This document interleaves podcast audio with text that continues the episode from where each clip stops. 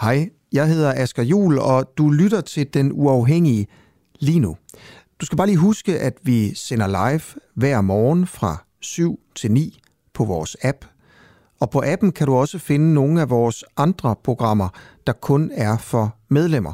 For eksempel podcasten Spionchefens Hemmelighed, hvor jeg prøver at finde ud af, hvorfor spionchef Lars Finsen er sigtet for at lægge statshemmeligheder. Hvad mener politiet, han har lægget? Hvorfor ordnede man egentlig ikke sådan det her i hemmelighed bag gardinerne? Hvilken rolle spillede Mette Frederiksen egentlig, og hvem er Lars Finsen? Nå, ikke mere om alt det. Du kan høre det i podcasten. Download vores app og bliv medlem, hvis du vil høre for eksempel det her program. Ja, og så slipper du i øvrigt også for den her irriterende besked i din daglige nyhedspodcast.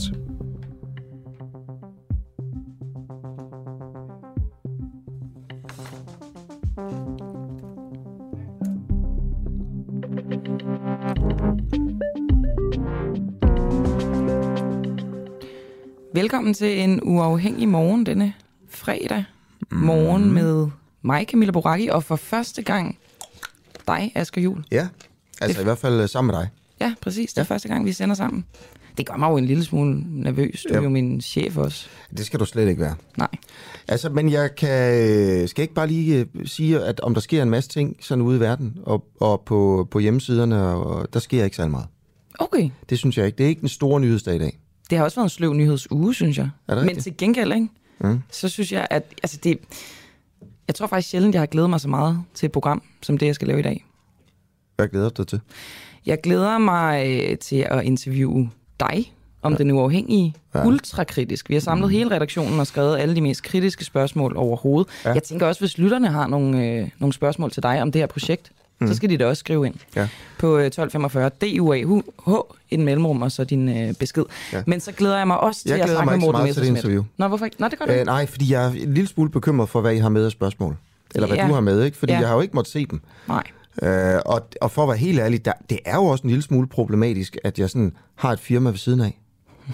Ja, nu Og kommer du allerede i forkøbet. Jamen, det er jo det, det handler om, ikke? Mm, mm. Øh, hvor jeg har kunder, Ja. som kunne have en interesse i, at der bliver sagt nogle særlige ting i den uafhængige. Det er det da. Men altså, øh, jeg skal nok prøve at svare på det. Ej, nu, noget. det der det er et retorisk greb, Asger. Man gendriver Hvorfor? argumenter. Altså man ligesom... Øh, Det bliver da, det gør bliver på endnu værre nu, at bare jeg siger det. Øh, po- øh, pointen er jo bare det der med, at jeg kunne ikke rigtig gøre det anderledes. Ikke? Det er også det, jeg kommer til at sige til dig, når du skal interviewe mig. Helt sikkert. Øh, fordi vi skal ligesom leve af et eller andet. Men øh, ja, Må jeg ikke også sige, at øh, jeg glæder mig rigtig meget til at interviewe Morten Messerschmidt om EU-forsvarsforbeholdet. Jeg synes, at, Ja. øh, at der har været mange øh, misforståelser, også omkring noget, han, han har sagt. Altså, Detektor har jo været, ham, øh, været efter ham. ja, og hvad er det, det går ud på? Jamen, det går ud på sådan noget med, at de piller lidt et citat ud, og det handler i virkeligheden om, om øh, hvis vi skal sende soldater afsted, om det vil udløse endnu en folketing eller en folkeafstemning, jævnfør grundlovens paragraf 20. Ja. Og det er sådan, der er mange nuancer i det der, men der er ligesom blevet pillet et Messerschmidt-citat ud, og så er det blevet forholdt fem eksperter, som siger, at det har han ikke ret i. Men okay. der er jo mange flere nuancer i det, han siger. Aha, det, det, det har jeg egentlig ret meget lyst til at høre. så vi får nuancerne. Er det er det, det, der er din pointe? Det er det, der er mit øh, mål, Okay, så det bliver ikke sådan, at vi slagter Messerschmidt? selvfølgelig. Okay, Også. det gør det Altså, prøver der, vi også. der, er også nogle, der er også nogle ting, som jeg synes er, er lidt... Øh, sådan noget med, med vetoretten og kunne miste den, det tror jeg ikke, han har ret i, som jeg kan se det. Mm. Nå, øhm, til sidst, Jan Jensen, Ekstrabladet, øh, ham der dækker VM i Katar. Han har været dernede rigtig mange gange. Det er det mest, altså det tror jeg er det mest problematiske, der er sket meget, meget, meget længe. Jeg kan ikke forstå, at de danske politikere ikke forholder sig til det. Jeg kan ikke forstå, at DBU ikke forholder sig til det. Jeg ved godt, du ikke går så meget op i sport, Asger, Ja. men det er helt vanvittigt, det der. Mm. Det skal du glæde dig til. Okay, Godt. Vi starter et, øh, et andet sted med, øh, med valgplakater. ja. Dem, der ikke hænger så mange af, øh, som der kunne, i hvert fald, i hvert fald øh, hvis man tænker på sådan et folke, folketingsvalg, så hænger de jo over det hele, ikke? Jo. Men trods alt, så har øh, blandt andet Socialdemokratiet fået lavet nogle valgplakater, hvor der er sådan et lille logo på. Sådan en rund mm-hmm. logo, hvor der står stem ja den 1. juni. Farverne på det, det er sådan, at den er blå i toppen, mm-hmm. og så er den gul i bunden, ikke? Ja. Og så tænker man, hvad, hvad er det en, øh, en reference til? Der skriver Morten Messersmith faktisk på Twitter, det her er virkelig usmageligt. At forgøjle vælgerne af afstemningen den 1. juni hjælper Ukraine. Ja. Og det er der jo også mange, der taler om. Altså, er den her timing overlagt, og er den i virkeligheden sådan lidt bisset? Mm. fordi det vækker en masse følelser i folk. Ja. Så vil jeg bare gerne vide, er det en reference til Ukraine? Janne Jørgensen, han svarer, Messersmith, jeg tror du kendte farverne på det europæiske flag. Det er det samme som Ukraines, Brøndby og Sverige. Ja. Og så siger han jo, det er en henvisning til EU. Mm. Men uh, Anna Thysen, hvad tænker du, det er en henvisning til? Og godmorgen. godmorgen. Altså det er børnehaven. Ej, øh, altså det er useriøst fra alle, synes jeg. Altså retorisk. Fordi øh, jeg tror for mange danskere er valget følelsesmæssigt. Så det her rød og gul, det kan jo være til hvad som helst. Jeg vil tro, Prehn, han er jo ikke inde og sige noget. Hvis jeg var ham, så vil jeg jo sige EU. Okay. Men er, er det ikke lidt dumt i forhold til, at vi kan da alle sammen godt se, at det der, det er Ukraines flag? Jo, men det tror jeg bare, at dem, der er, øh, måske ikke engang bare socialdemokrater, men dem, der stemmer ja, de synes, der er et direkte link. Altså vi har, øh, vi er enige om, at Socialdemokratiet er vendt på en tallerken, at, øh, hvad hedder hun, Frederiksen har været ude at sige for ikke ret lang tid siden, at man kan, altså vores, vi kan gøre alt med det her, altså selvom vi har det her forbehold, der er ingen problemer i det. Og nu skal vi stemme, øh, øh, altså at vi skal ud af det. Så, øh, så ja, men det tror jeg bare ikke, at han vil indrømme. Men det bliver jo lidt, altså når jeg sådan kigger på det med sådan borgerøjne, så bliver jeg sådan lidt, hold nu mm. Men, altså. men jeg, jeg skal, hvorfor er det, det er så forfærdeligt, hvis det handler om Ukraine? Altså ja, hvis, det, hvis jeg det gør siden, det vel. Hvis jeg ja. siden uh, bruger de ukrainske farver, øh, øh, i en eller anden reklame, sådan at man skal kunne til at, komme til at tænke på, synd det er for Ukraine, og dermed stemme ja, fordi man ja. mener, at sådan et fælles europæisk forsvar øh, også vil, vil hjælpe Ukraine. Er det så så ja, ja. slemt? Jeg forstår ikke, hvorfor folk prøver at løbe nej. fra det og angribe nej, det. Nej, nej, det, eller? nej, det, nej, det, altså jeg vil jo, jeg synes, når jeg ser på det her, så er det jo en, en, øh, en, en bitch fight mellem Prehn og Messerschmidt, hvor Prehn så ikke siger noget. Og så må de jo diskutere det. Men så kommer Janne Jørgensen jo og, og er, virker jo altså sådan lidt dum, altså, eller nedladende, eller, eller sådan dumsmart, som dronningen vil sige, at nej, nej, det har da ikke noget med det at gøre. Altså enten er han sådan ironisk, det kan du da regne ud, fordi han skal også Brøndby. Så det, jeg synes bare, at, at, at de alle sammen er, det er derfor, jeg bruger ordet børnehave, altså, altså Messerschmidt bruger altid krudt på, og hans, hele hans kampagne går faktisk ud på at sige, at de andre er nedladende og tæller ned til danskerne og kommer med alle mulige, altså prøver hele tiden at afmontere alt, hvad de andre siger, i stedet for at sige, øh, hvad skal vi sige, noget mere konstruktivt selv. Og, og det er jo det, der synes jeg er problemet for politikerne, hvis det bliver hele tiden en afmontering af de andres øh, argumenter. Det er som om, altså, jeg ved ikke, hvor mange, der synes, det er intelligent at høre på og se på, rent sagt. Altså, jeg synes jo, det her er problematisk, fordi det som vælger er svært at afkode, hvad de mener. En valgplakat er vel til for at sende et klart budskab. Det synes jeg jo ikke, det her gør, Nej, hvis det er sådan, Nå, skal vi diskutere, om det er Brøndby, eller EU, eller Ukraine? Så det er vel ikke god kommunikation? Mm, det tror jeg, altså, det tror jeg faktisk, der er mange øh, ja-stemmer, der vil sige, og jeg tror ikke, at Prehn er ude og fiske. Altså, han fisker jo, han vil jo, taler jo til øh, menigheden, det er dem, der er fuldstændig socialdemokrater, mener ligesom ham. Så taler han til dem, der øh, er sådan på vej hen mod et ja, uanset hvilket parti. Så han er jo lige glad med, med sådan de hardcore nej-stemmer, som, som Messerschmidt re- repræsenterer. Jeg, går også ud fra, at siden han ikke svarer, så er han sådan, ved hvad, det må I selv lægge råd med. Jeg tror ikke, du sådan kan sige, at valgplakater er til for at kommunikere, kommunikere klart. Det tror jeg, det er sådan noget, journalister siger. Jeg tror ikke på det. er der noget, politikerne påstår, men det er da ikke noget, de gør. Men man kan vel sige, at hvis man skriver ja på sin øh, plakat, eller hvis man skriver nej, så er det vel klart kommunikeret. Det er vel mere argumentationen, der halter. Mm. Ved I, hvorfor jeg tror, han ikke svarer? Jeg tror, han er Nej. rigtig travlt, fordi Ekstrabladet har afsløret, at han har brugt sit øh, ministerkort til, ah, til nogle, ja. nogle ja, middage. Ja, det kan man også se i uh, kommentarsporet. Det er der flere, der ja. er inde og sige, at det er derfor, han ikke svarer. Det er jo i øvrigt en rigtig sjov historie. Det med, at han har været på restaurant med en debatredaktør fra Dansk Media. Vi ved ikke, hvilken debatredaktør der lader sig bespise af, af, af minister Prehn mm. fra Socialdemokratiet. Det er jo hemmeligt. Men altså, de har brugt 2.000, øh, jeg tror, det var 2.100 kroner på en restaurant og drukket vin øh, til 600 kroner flasken. Og så da de så kommer hjem, og han har, altså, han har jo svunget, hedder det, ja. ministerkortet, ja. øhm, så et par dage efter, så betaler han egen lomme. Fordi han bliver, at, at måske bliver han, eller bliver han selv opmærksom på, eller bliver gjort opmærksom på, at det er alt for dyrt. Det må man, det var ulovligt, mm. det de gjorde. Ja, måske er det det, der er sket. Måske havde han glemt sit eget kort. Altså, eller... Ja, det har han Siger de jo altid. Ja, det, det, er måske. Men synes Men I ikke det- også, det kunne være det interessant at vide, hvem den debatredaktør var? Altså, jeg kan sige, det er, Jo, jo. Ikke, det er ikke Magnus Barsø fra politikken. Hvor ved du det fra? Fordi det spurgte, var det Ole Birk, der spurgte ham ind på Twitter direkte, var det dig? Okay. Så siger han, nej, det var det ikke. Aha.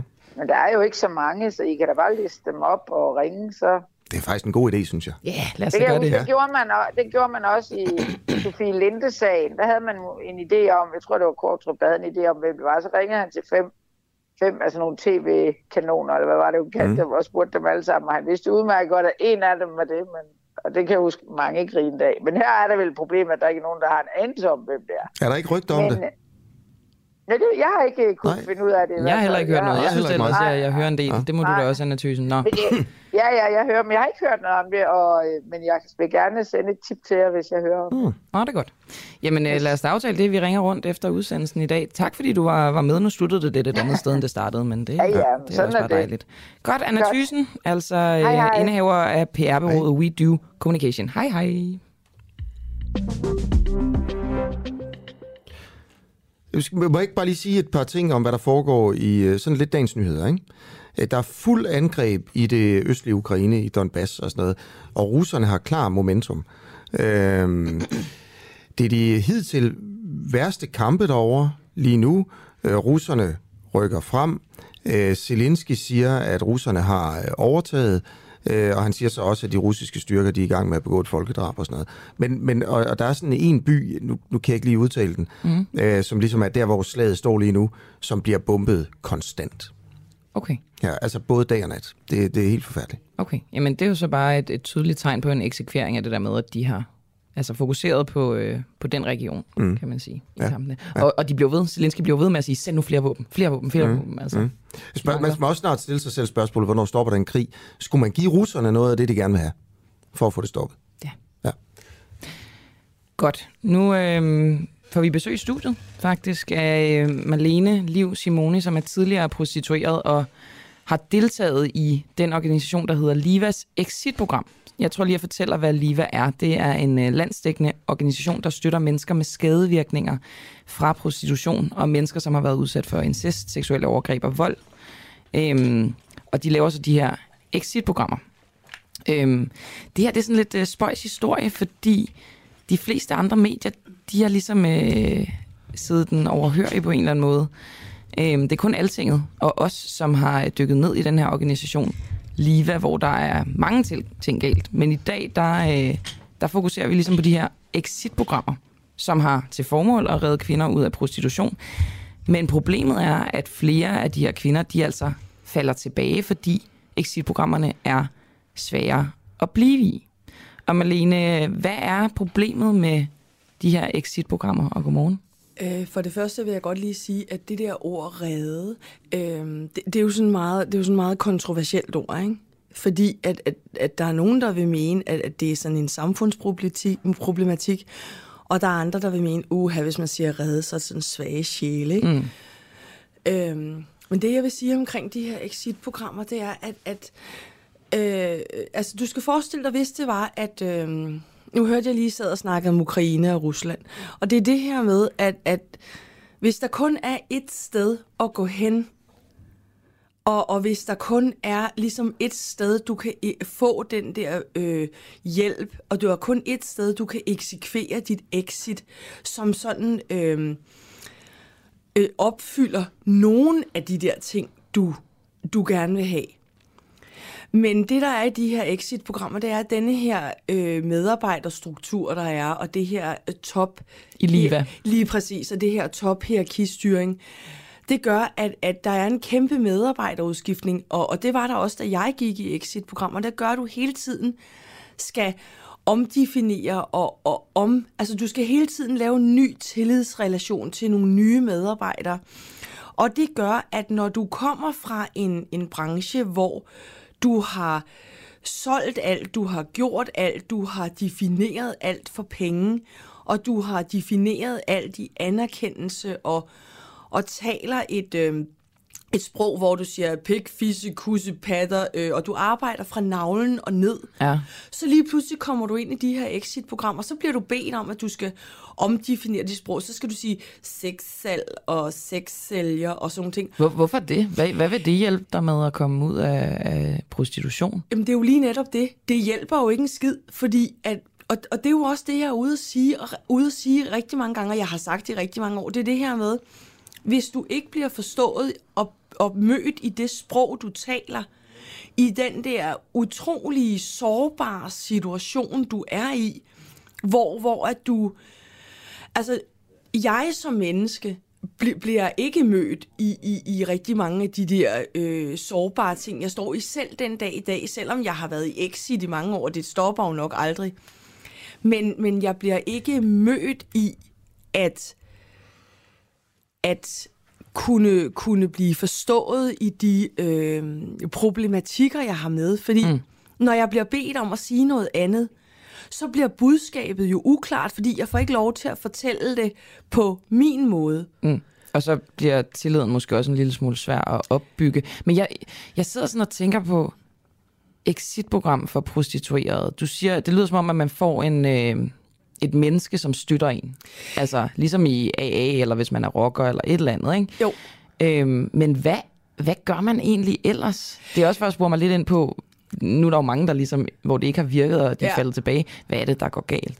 Jamen altså, øh, jeg ved, at, at øh, altså, da jeg var aktiv i, i det her exit-program, der kørte det sådan meget med, med, med skematerapi. Det her med, at, at øh, så går man ind og, og kortlægger nogle, øh, nogle kompetencer, og, og, og, og, øh, og hvad er det for et, et barn, du har været, hvad er det, du har med, og hvad er det for nogle senfølger, du har, og sådan noget. Men, men stadigvæk, grunden til, at det går galt, øh, og grunden til, at, at, at jeg nogle gange, øh, eller jeg gjorde det, at jeg startede faktisk, jeg har været i kontakt med Liva over fire gange. Mm.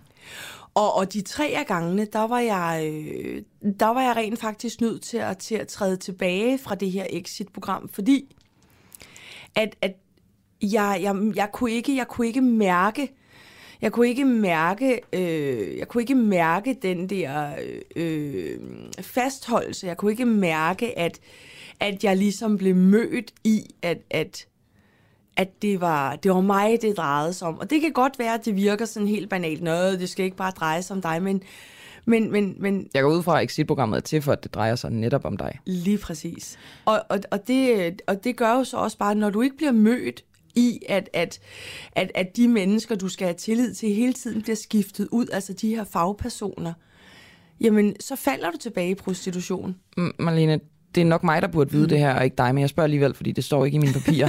altså, Liva, for den, er det en organisation, der får offentlig støtte? Ja, det er det. Og de får, altså, dengang jeg var i, i Exit-program, der, der havde de jo ikke den store offentlige støtte. Der var det jo stadigvæk en lille forening, men det er en lille forening, som på 10 år har vækstet til at blive et, en øh, NGO med et tocifret øh, øh, millionbeløb på bundlinjen. Og, og har både i dag har de både exit-programmer for prostituerede med senfølger, og de har øh, altså to shelters, de har et i København og et i Aarhus, hvor, hvor det er noget med øh, vold i nære relationer, Så- og de er også en del af VISO. Så bare lige for at opsummere, altså en organisation, der får tocifret millionbeløb i støtte, mm. og som skal hjælpe prostituerede, blandt andet hjælpe prostituerede Med ud af prostitutionen ved exit-programmerne. Ja. Det er der, som vi kan forstå, mange, hvor det går galt, altså Ja. hvor man falder tilbage. Ja. Og i øvrigt er der også rod i selve organisationen. Præcis. Og det er jo, det er jo også derfor, vi tager det op. Ja. Fordi det er jo et problem, når en organisation får offentlig støtte. Fuldstændig. Og en, og en sjov lille detalje. Øh, jeg blev, øh, da, da jeg ikke sad i bestyrelsen mere, der, blev jeg, der blev jeg, havde jeg på tegnebrættet, at jeg skulle have sig, fordi jeg er pædagogstuderende. Og så skulle jeg øh, blive tilbudt et, et, et studiejob i Liva. Øh, og og der, øh, der måtte jeg sige tak, men nej tak, fordi de, de værdisæt, de gerne ville have, jeg skulle udføre, og de værdisæt, jeg ligesom kom med. Øh, jeg kom med et værdisæt, hvor jeg sagde, jamen prøv at høre, hvis, hvis I skal nå øh, alle dem, der er i, i prostitution og sugar dating og gråzone prostitution i dag, så er I nødt til at ligesom henvende jer på de her øh, digitale platforme, hvor de er, altså OnlyFans mm. og øh, TikTok, Snapchat, øh, SugarDating.dk, og, og, og jeg kunne blive ved, ikke? Men, men ligesom, øh, der, der blev ligesom lagt op til, at det jeg skulle i det her studiejob, var at jeg skulle sidde og ringe rundt med en analog telefon til prostitueret og få dem ind i exit-programmet. Og der var det jo, som jeg sagde, at det kan man jo ikke, fordi der er jo ikke, der er jo ikke ret mange analog prostituerede tilbage. Altså det hele er jo gået over og blevet online, ligesom ja, så meget andet. Ikke? Til sidst, øh, Marlene, vi har ikke så meget tid desværre, men ved du, om de får allokeret penge per øh, exit-program, altså per, per menneske, der er i exit-program? Yes, det er allokeret per deltager i exit-programmet, yes. Og når det så ikke har virket, og deltagerne ryger tilbage, ryger pengene så også tilbage i statskassen? Det tror jeg ikke en skid på. Det, det tror jeg heller ikke. Okay, nå, det er jo lidt... Øh, det er fucking skræmmende, ikke? Det er i hvert fald jo, øh, og sådan er det jo i nogle gange, men, øh, men det er jo ja. en lille smule spild af penge. Kender du omfanget af, hvor mange der falder tilbage? Øh, altså ja, da, da jeg gik, der var det cirka, altså jeg har kendskab til og snakker stadigvæk med, øh, med rigtig mange, som, som hvor, øh, hvor en tredjedel stadigvæk er aktiv i prostitution, enten øh, både analog og online, eller kun den ene af delene. Og der er det cirka, det var cirka to tredjedele, der faldt tilbage i perioder, og så startede op igen i noget exit-proces. Og det der er, det er jo, at, at man holder sig jo ikke til én exit-proces og én NGO. Du prøver ligesom at prøve at kombinere, øh, som prostitueret, prøver du ligesom at kombinere nogle forskellige NGO'er, fordi der findes ikke det perfekte øh, exit-program, og man kan sige, hvis det perfekte exit-program skulle udvikles, jamen så tror jeg på, at det skulle være øh, fagpersoner og mennesker som mig, der selv har været i prostitution, som skal sætte sig ned i sådan en styregruppe og udarbejde de her exit-programmer, fordi, fordi så ville lortet virke. Fordi så ville der ligesom være nogle fagpersoner, som selv har, undskyld udtrykket, ligget og knippet på ryggen, mm-hmm. øh, og tjene pengene på den måde. Og det ville bare give, at, at der ville være en forståelse af, hvis der kom en og sagde, øh, pikfisse kussepatter, så kunne man sige, nå ja, okay, det betyder, øh, jeg vil egentlig gerne modtage er, din hjælp. Er det virkelig sådan, det er? Altså, ja. hvis du kommer til din øh, den øh, person, som skal støtte dig i exit-programmet, og ja. siger, om jeg er noget med pik og fisse, ja. og så siger de, nej, nej, nej, ja, kan du ja, lige lave ja, dit sprog om? Altså, yes, er det sådan, det foregår? det er sådan, det foregår. Er det, også, det er vel også lidt en udskamning på en eller anden måde? Øh, det er i hvert fald en kæmpe degradering. Du bliver degraderet fra vicekommissær til p-vagt, ikke? Mm. Sådan mm. bare for at sætte nogle termer på, som giver mening op i dit hoved. Men kan det ikke også skyldes, altså øhm, det her med, at exit-programmerne ikke virker, at man simpelthen, øhm, hvad skal man sige, at pengene lokker for meget? Øh, jo, altså det, det, det er jo øh, altså det er jo en kombination, og den kombination vi også skal ind i er jo nød, du man er nødt til at se på det her med, at det er bare mere fucking kompliceret at, at være i alle steder af, af sociale øh, altså af, af sociale udfordringer, fordi der er ikke noget enten eller. Man er nødt til at sige, jamen du er nødt til at lukke dørene gradvist. Altså, jeg trådte ud som, som aktiv, hvor jeg ikke lå på lanet mere i 2014, men jeg stoppede først som telefondame i 2017. Mm. Og det er jo fordi... Jeg, altså at have telefonsex med folk? Ja, eller altså tage telefonen fra andre ah, lyder. Ah, klart. Øhm, og, og, og det, der ligesom er i det, det er, at man skal fucking forstå, at, at du er nødt til mentalt at lukke nogle døre, før du kan blive klar på at gøre noget andet. Malene, øh, nu spørger jeg om noget lidt mærkeligt. Jamen nej, det er sikkert ikke mærkeligt. Hvad koster en øh, prostitueret nu om dagen? Nu om dagen? Øh, prisen er jo stagneret, så du kan købe en prostitueret for 50 kroner, eller en burger. Øh, du kan også købe øh, du kan også købe nogen på OnlyFans, hvor du betaler 5.000 kroner om måneden for at accesse deres indhold. Men, men et knald, altså markedsprisen for et knald, Marked, en, mand, en mand, der køber en dame? Ja, markedsprisen for et knald er alt fra 375 kroner op til flere tusind. Okay, afhængig af alt muligt. Afhængig af standard, ja. Okay, hvad med, hvad med det der luksusprostitution? et luksus, hvad for noget? Nej, men jeg, jeg, jeg, jeg hører tit om sådan øh, en, ja. en, en, altså luksusluder. Ja, det har jeg også været. Hvad, hvad er prisen på det? Uh, Det er ren nysgerrighed, jeg spørger lige nu. Altså, altså jeg, da, jeg var i mit, da jeg var meget slankere og meget yngre og meget smukkere, nu er jeg kun meget smuk, ikke? Jo. Øhm, men, men da jeg var det, der kunne jeg tage for en halv time alt fra 1200 til 10.000. Okay. Altså så spændet... Det er stort spænd. Ja, det er Ja, jo okay. meget stort spænd, og det er jo mere kompliceret end bare ligesom så, ikke? Klart, okay. Øhm, det, det, det er vildt det her med Liva, altså, øh, hvor, hvor, jeg gad godt vide, hvor mange de har i Exit-program, hvor, altså, Cirka, altså, altså grupperne øh, varierer fra 10 til 12. okay, om året, agtigt. Ja, ja, og så er der jo skiftende, fordi så er der jo skiftende deltagere, skiftende medarbejdere Klart. og skiftende... Øh, men der er i hvert fald ikke det fokus på det, der burde være. Marlene Liv Simone, Simoni, tidligere prostitueret og også tidligere deltager i Livas Exit-program og tidligere bestyrelsesmedlem i netop Liva. Tak fordi Præcis. du kom. Jamen, velbekomme. Du lytter lige nu til Den Uafhængige. Danmarks måske mest kritiske, nysgerrige og levende radio. Hvis du har en god idé til en historie, så skriv til os på Facebook eller send os en mail. Adressen finder du på hjemmesiden.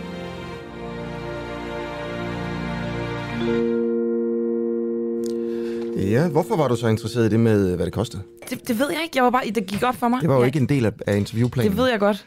Er du vred på mig nu? Nej. Jeg synes du ikke, det var lidt spændende at høre? Jo, det dukkede vildt. bare sådan op i mit Jo. hoved. Sådan, kan jeg vide, hvad, pris, altså, hvad markedsprisen er? Det ved man jo ikke, når man ikke... Hvad tænker du om, om de priser? Altså, en 50'er? Og nu var det godt nok 375 for, ja. et, for et knald, ikke? Mm. Det kan simpelthen ikke... øh, Synes du, det er billigt eller dyrt? Øh, men det, det, er jo, det er jo altså, jeg sige alt for billigt, men så begynder man ligesom at komme ind på en eller anden bane.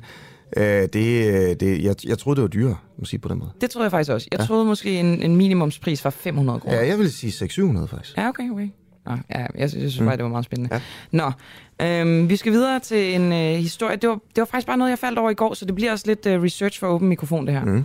Men det er fordi, at Morten Messerschmidt, han øh, deler jo en masse på sin Instagram i forbindelse med øh, den her forsvarsforbeholds afstemning. Blandt andet det, som jo altså, er en valgplakat, ikke? Mm. så er det så bare inde på sociale medier. Det er DF, der har fået lavet den, men det ligner jo en til en en socialdemokratisk valgplakat. Ja. Ikke? Det er et billede af Trine Bremsen, så er der sådan et rødt filter ind over, så er der Socialdemokratiets fond Ja. og logo, og så er det et citat fra Trine Bremsen, som siger, det der jo er en bekymring, det er ikke de operationer, der er nu i EU, det er, hvad det kan udvikle sig til på den lange bane. Ja, altså det er et, et Bremsen citat, øh, hvor hun jo egentlig siger, altså det, det der med at være med i forsvarssamarbejdet, det kan være en glidebane frem mod noget, hun ikke bryder sig om. Ja. Og det har hun jo sagt. Som forsvarsminister. Og det er jo Ja. lidt ærgerligt, kan man sige, for jer siden, at hun fik sagt en masse ting, før det her, det Ja. her blev, øh, Ja. blev øh, udskrevet. Ikke? Nå, men det jeg falder over ved den her plakat, det er, at det er overhovedet lovligt, at DF de, øh, bruger logo, de bruger et øh, billede, som er fra Folketinget, de bruger et citat. Jeg kom bare til at tænke på, jævnfør markedsføringsloven, er det her så i orden? Ja. Hvorfor synes du, det er vigtigt? Fordi vi havde også en lille snak om det inden. Jeg, jeg synes jo, altså generelt, det er måske sådan det mest basic-agtige, at man skal jo holde sig til loven. Ja. Man må jo ikke gøre noget ulovligt, især ikke politikere. Synes du ikke det? Jo, det skal de jo. Det er det. Ja, det skal de. Men ja, det er også bare, fordi vi snakkede om det der med, det, jeg synes ikke, det er så, så vildt. Jeg synes jo, det interessante, det er jo lige præcis det, Trine Bremsen har sagt. Og det har vi Om, da også virkelig en dækket, Asger. Det har Ja. vi dækket, men, men hvis man, altså, jeg synes, at det er vigtigt, når politikere fører kampagne, at de holder sig inden for rammerne af loven. Mm. Ellers er det jo det, vilde vesten. Mm. Nå, nu skal vi høre, om det faktisk er ulovligt. Det skal vi øh, snakke med Morten Christensen om, som er juridisk rådgiver i firmaet Not Allowed. Det er et firma, der hjælper privatpersoner og firmaer, der har fået kopieret billedillustrationer eller tekster. Morten, øh, er det her Messerschmidt gør, og DF er ulovligt? Jamen, jeg vil starte med at sige godmorgen. Godmorgen. Og øh, det, de gør, det er ikke lovligt, nej. Øhm, det kræver jo lidt, at hvis man vil, vil lave noget, at man har nogle rettigheder til at bruge det materiale, som man, man sådan set anvender. Og øh, efter lidt research, så har vi jo fundet ud af, at man har brugt et billede, der, der kommer ind fra Folketinget, som er stillet til rådighed under nogle betingelser, som man for det første ikke overholder. Dernæst så sender man jo et signal, der klart øh, illustrerer, eller får modtageren til at tro, at det er noget, der er fra Socialdemokratiet, og det er det jo ikke. Der er står jo, jo der nede i hjørnet, altså med småt godt nok, der står øh, produceret af Dansk Folkeparti, ikke? Er det ikke nok? Det er, det er det jo ikke, fordi man kan jo sige, øjet fanger jo farver først, og øh, den farve, man sådan automatisk vil kigge på det her billede, hvis man kigger, det er jo sådan set logo nede i højre hjørne. Det vil sige, man får jo den opfattelse af, at det er noget officielt fra Socialdemokratiet, og det er det jo ikke. Så det vil sige, man bruger jo også et logo, man heller ikke har rettighederne til at bruge. Mm. Og så skriver man med småt helt ned i hjørnet, at det, at det er udviklet og produceret af Dansk Folkeparti. Mm. Og, og det er jo sådan set et, et no-go, fordi man kan jo sådan set man kan jo skrive det citat, man sådan set vil, og så kan man putte en person eller et billede af person på. Øh, om personen har sagt det eller ikke har sagt det, det kan jeg som modtager jo ikke her nu aflæse, for der er jo heller ikke nogen kildeangivelse eller noget som helst. Det vil sige, at jeg skal til at lave en større research for at finde ud af, om hun, nogen, om hun nogensinde har sagt det her. Og ja, det er jo problematisk, at man sender et signal, hvor man ikke hvor man ikke står ved, hvem det er, der sender signaler, hvor det ikke er klart, hvem der sender signaler, og så at man overhovedet ikke har ret til at bruge de her billeder med videre på, på den måde, man bruger det. Mm. Så man har næsten fuld bingoplade i, hvordan man ikke skal gøre. Okay, så hvis vi kan simpelthen sige, at til morgen Morten Messerschmidt øh, har brudt loven, det siger en juridisk rådgiver i et øh, firma, der arbejder med de her ting. Mm. Ja. Okay, og det, det er både jævnfør mm. altså ophavsret, når det kommer til billedet, mm. men også markedsføringsloven, når det kommer til vildledning. Er det sådan, det skal forstås? Ja, det er jo begge dele, fordi altså, man kan sige, at billedet er stillet til rådighed under nogle betingelser, men man lever jo ikke op til de betingelser, der er. Blandt andet står der, at billedet ikke må, må redigeres, øh, fotografen skal krediteres, og står også, at øh, man ikke må bruge det kommercielt på en måde, øh, som miskrediterer. Og, og man gør jo alle tre dele i forhold til ophavsretsdelen der. Så det vil sige, at man bruger jo ikke under billedet, eller man bruger ikke billedet under de betingelser, det er stillet frit til rådighed. Og øh, det er jo et, et krav, hvis man bruger et gratis billede for, for Folketinget for eksempel, eller, eller for en fotograf, det er jo, at man lever op til den, den aftale eller de betingelser, det, som billedet er lagt, lagt ud under. Og det, det gør man ikke i den her sag. Dernæst så, så synes jeg også, det er lidt kritisabelt, at man får det til at fremstå som, som noget, der er udset af Socialdemokratiet ved at bruge logoer med videre, og så med småt øh, notere, at det er noget for, for DFA. Hvis det her bliver en så, retssag, hvad, hvad kan konsekvenserne så være for Dansk Folkeparti og Morten Messersmith? Jamen altså, umiddelbart så min, min vurdering, at så vil man blive dømt til at betale en, en, et, et beløb i for overtrædelse af, af ophavsretsloven, og så vil man, man også blive dømt for, for beledning i for markedsføringsloven. Okay. Og, og hvad for nogle beløb snakker vi med sådan noget? Ja, det er så, øh, der bliver det sådan meget mere øh, individuelt. Øhm, jeg ved, at der i 2015 retten kørte sagen med Københavns Byrder, i 2015 kørte sagen øh, ved landsretten, men der blev Liberal Alliance blandt andet dømt til at betale 30.000 for, for, øh, for en publicering i, et, øh, i nogle større øh, aviser. Lidt større mm. sag, kan man sige, hvor det var nogle helsidesannoncer, men, men man kan sige, at vederlaget, det tager jo også udgangspunkt i fotografen eller rettighedshavers omkostninger til at skabe det her billede osv. Så, så, så umiddelbart så vil jeg da tro, at det ligger i niveauet 10-30.000 alene for ophavsretsdelen, og så kommer der jo så det der vildledning, som jo ja, er jo en, en vurderingssag om, okay. hvor, hvor vildledende og ikke vildledende det er. Alright, jamen øh, vi snakker faktisk med Morten Messersmith senere, så kan vi jo forholde om det her. Tak for det, Morten. Må, må jeg, må jeg lige prøve at spørge om noget, fordi hvis man nu alligevel sidder og tænker, det er jo vigtigt, at øh, folk får at vide, at Trine Bremsen for nogle år siden var super bekymret for, at øh, vi skulle komme med i øh, EU's forsvarssamarbejde. Dengang hun var ikke bare en tilfældig politiker, hun var forsvarsminister. Øh, nu går hun helt meget ind for det. At ligesom at folk ved, hvad hun sagde dengang. Altså det er jo, Dansk Folkeparti mener jo, det er vigtigt. Hvis, hvis Dansk Folkeparti gerne ville blæse gamle Trine Bremsens citater ud i hovedet på folk øh, i sådan nogle reklamer her, hvad skulle de så have gjort i Dansk Folkeparti? Jamen så skulle de starte med at få lov til at bruge nogle billeder, som øh, af Trine Bramsen for eksempel, hvis det er det, der er intention. Eller, eller fotografen. Lave noget, eller fotografen, hvis det er en, en individuel fotograf. Øh, alternativt lave deres eget materiale. Altså man kan jo lave det på mange måder. Man behøver jo nødvendigvis ikke få det til at ligne en øh, socialdemokratisk øh, valgplakat, eller noget, der er, er lavet fra, fra Socialdemokratiet. Man kunne have lavet en meget mere sofistikeret reklamekampagne, hvor man havde lavet sit eget sit eget materiale og kørt sin egen stil og få det til at fremstå, at, at det her det er gamle citater osv. Det gør man jo ikke her. Øh, her får man det bare til at fremstå som, som, som en socialdemokratisk øh, hvad hedder det, ting, som er blevet skabt til, til de sociale medier, øh, hvor man som læser, hvis man ikke lige er inde i alt det her, faktisk nærmest ikke engang forstår, hvad der står. mm. øhm, og det er jo lidt problematisk. Man kunne have gjort det meget bedre og meget mere fornuftigt. Øhm, Alright. Så det vil jeg da have anbefalet, at man gjorde, det er, at man, man laver sit eget, og så gør man, laver sin egen stil. Fordi det gør, gør jo også, at modtagerne er meget mere imødekommende. Her, der, hvis man ikke ved noget, jamen, så læser man det, og så er man videre, og andre de kan jo få den holdning, at det er noget, hun har sagt i, i en helt anden sammenhæng. Ja.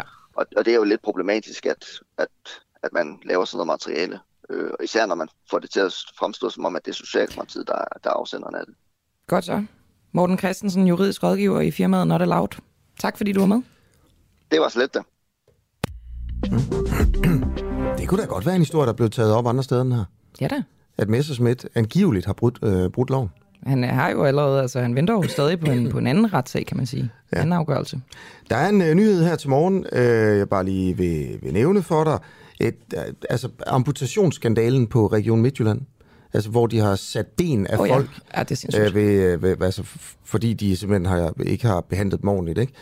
Øh, 47 patienter har jo muligvis kunne have undgået at få amputeret et ben, øh, hvis der var blevet lavet noget, nogle forebyggende behandlinger, som, som alle mente, der skulle være blevet lavet. Ikke? Du skal gøre det hurtigere, Asger Julen. Der er kommet nogle rapporter frem, som viser, at de var blevet advaret lang tid øh, tidligere, end, end ellers har været frem. Så øh, altså, hospitalets ledelsen og regionsledelsen var blevet advaret om det her, og alligevel gjorde de ikke noget. Uh. Stor kritik, øh, det er DR.dk, der har historien her. Ej, men der må da være nogen, der skal virkelig holdes til ansvar for det der. Ja, men altså, Folk har det- mistet deres lemmer. Ja, Wow. direktøren er jo blevet fyret, ja. Jo, jo, men fyret. Ja. En fyring mod et ben. ja. Nå, okay. Vi, vi skal altså skynde os videre, af for, for jamen, det, ja, Ja. ja. Det, ja, det er lige før, men det er jo så også noget øje for øje noget. Nå, vi skal skynde os videre, ben har han Asger. heller ikke overhovedet. Øh, de sidder ude i regien og Ja. tripper, ikke? Det er fordi, vi skal snakke med Henrik Randum, der er overlæge og ekspert i misbrug og euforiserende stoffer, og vi skal snakke med ham om øh, den her mand, altså den danske Ukrainekriger, Jonas kalder vi ham, det hedder han ikke rigtigt, men øhm, han har jo berettet om, det har vi spillet mange gange her i radioen, at der simpelthen bliver taget kokain, ketamin, alle mulige stoffer, alle mulige alkohol i lange baner, nede der, hvor han har, altså de grupper, han har været i at kæmpe mm. i Ukraine, ikke? Mm. Øhm, og, øh, og lad os lige starte med måske at høre, hvad Jonas han, øh, han fortæller. Så folk stoffer? Ja, Hvil- Hvilke stoffer tager man? altså jeg har oplevet lidt forskelligt. Øh, kokain, ketamin, øh, morfin. Øh, tager soldaterne? det er faktisk udlændinge, der gør det. Ja, okay. Hvor, hvor, hvor får de det fra? Jamen, øh, der var nogle af de britter, sammen med. De kom med kraftet. Altså, de havde nok ketamin til at slå en hel hesteflok ihjel. Jo. Jeg synes, det er spændende, fordi jeg tænker kokain og alle mulige stoffer ude på slagmarken. Hvad, hvad, hvordan kan man det? Og det er jo det, vi skal snakke med Henrik Randum om. Så Henrik Randum, hvad er det, der sker med kroppen, når man tager for eksempel ketamin? Og godmorgen. Godmorgen, godmorgen. Ja, ketamin er jo et øh, genialt bedøvelsesmiddel, så at sige.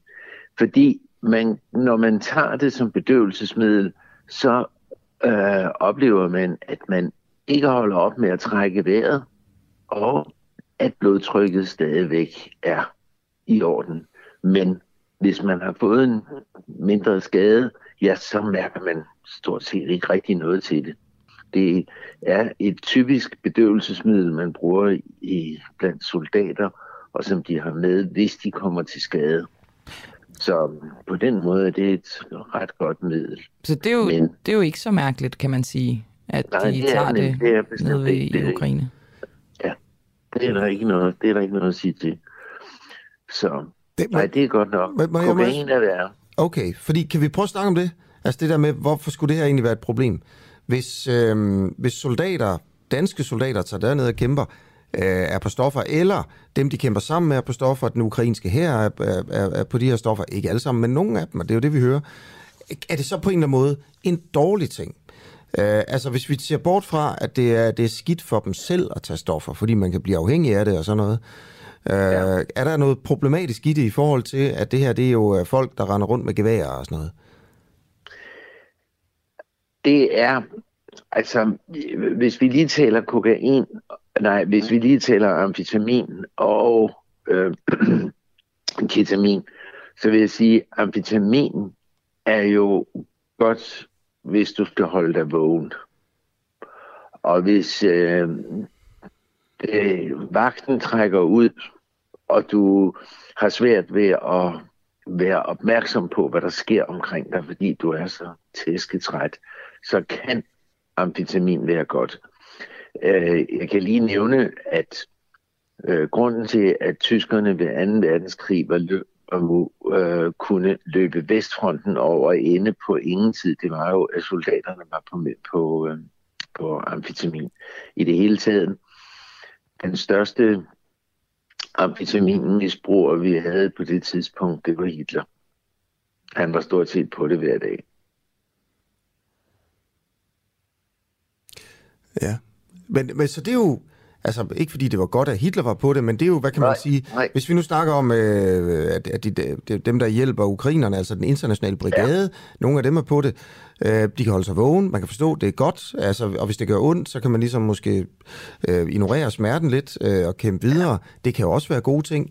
Øh, I forhold til, at de Men- her folk også altså, har øh, et ansvar for, at, at de ikke kommer til i godsøjne at begå krigsforbrydelser, øh, eller skyde de forkerte for eksempel, og sådan noget. Øhm, er der nogle negative konsekvenser der? Altså den største negative konsekvens, det er, at der er altid en pris, der skal betales, når du ikke lytter til, hvad kroppen den øh, giver dig af besked. Og det vil sige, hvis du er på amfetamin, jamen så bliver det, der skal betales, det er, at du bliver enormt træt bagefter. Og hvis du tager for meget amfetamin, så kan du få nogle, komme ud i nogle meget ubehagelige situationer, hvor du kan få kramper, og hvor du simpelthen ikke kan falde til ro. Men jeg tror, det jeg skal tænke på også, sådan, når man tager kokain for eksempel, eller amfetamin, så tænker man jo heller ikke klart, altså det der med at vurdere, Nej. hvor langt man kan Nej. gå i en situation, det er vel også lidt Nej. problematisk. Det er, også, det er selvfølgelig også problematisk, øh, og dømmekraften bliver anderledes, når man er på de her stoffer. Øh, men det har jo i mange år været kendt, at man øh, som krigsførende nation benytter de her stoffer. Mm. Det, det, når jeg, hvis vi havde mulighed for det, så skulle det ikke undre mig, at der var nogle russiske soldater, der også var på det. Mm. Ja, der har jo også været rapporter om, at russiske soldater drikker meget alkohol, for eksempel. Øh, Ja, men det, det dur ikke i en krigssituation. Nej, det men er hvad- rigtig dårligt. Hvis vi tager øh, det der med, med, med stofferne, du siger, ens dømmekraft ændrer sig. Hvad, ja. hvad er det konkret? Altså hvis vi snakker om det her igen, nu vender jeg tilbage til det igen, med kan man komme til at skyde nogen, der ikke skulle have været blevet skudt? Men mere eller mindre er det jo det, vi taler om. Hvordan er det, ens dømmekraft ændrer sig, når man er på de her stoffer? Det, det, det, det vigtigste er nok at sige, at man bliver fanden i voldsk, og man tror, man er bedre, end man i virkeligheden er, når man er på stofferne.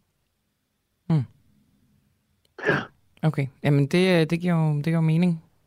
Ja. Jeg kan, ikke- jeg kan ikke rigtig finde ud af, om jeg synes, det er vildt eller ikke vildt, at, øh, at de tager stoffer dernede. Eller forkert eller ikke forkert? Ja, det er eller det. sådan. det, er det. Altså, I nogle situationer kan det være en fordel, men at bruge det dagligt eller flere gange i løbet af dagen, øh, uge efter dag efter dag, det bliver ikke noget godt resultat i den sidste ende.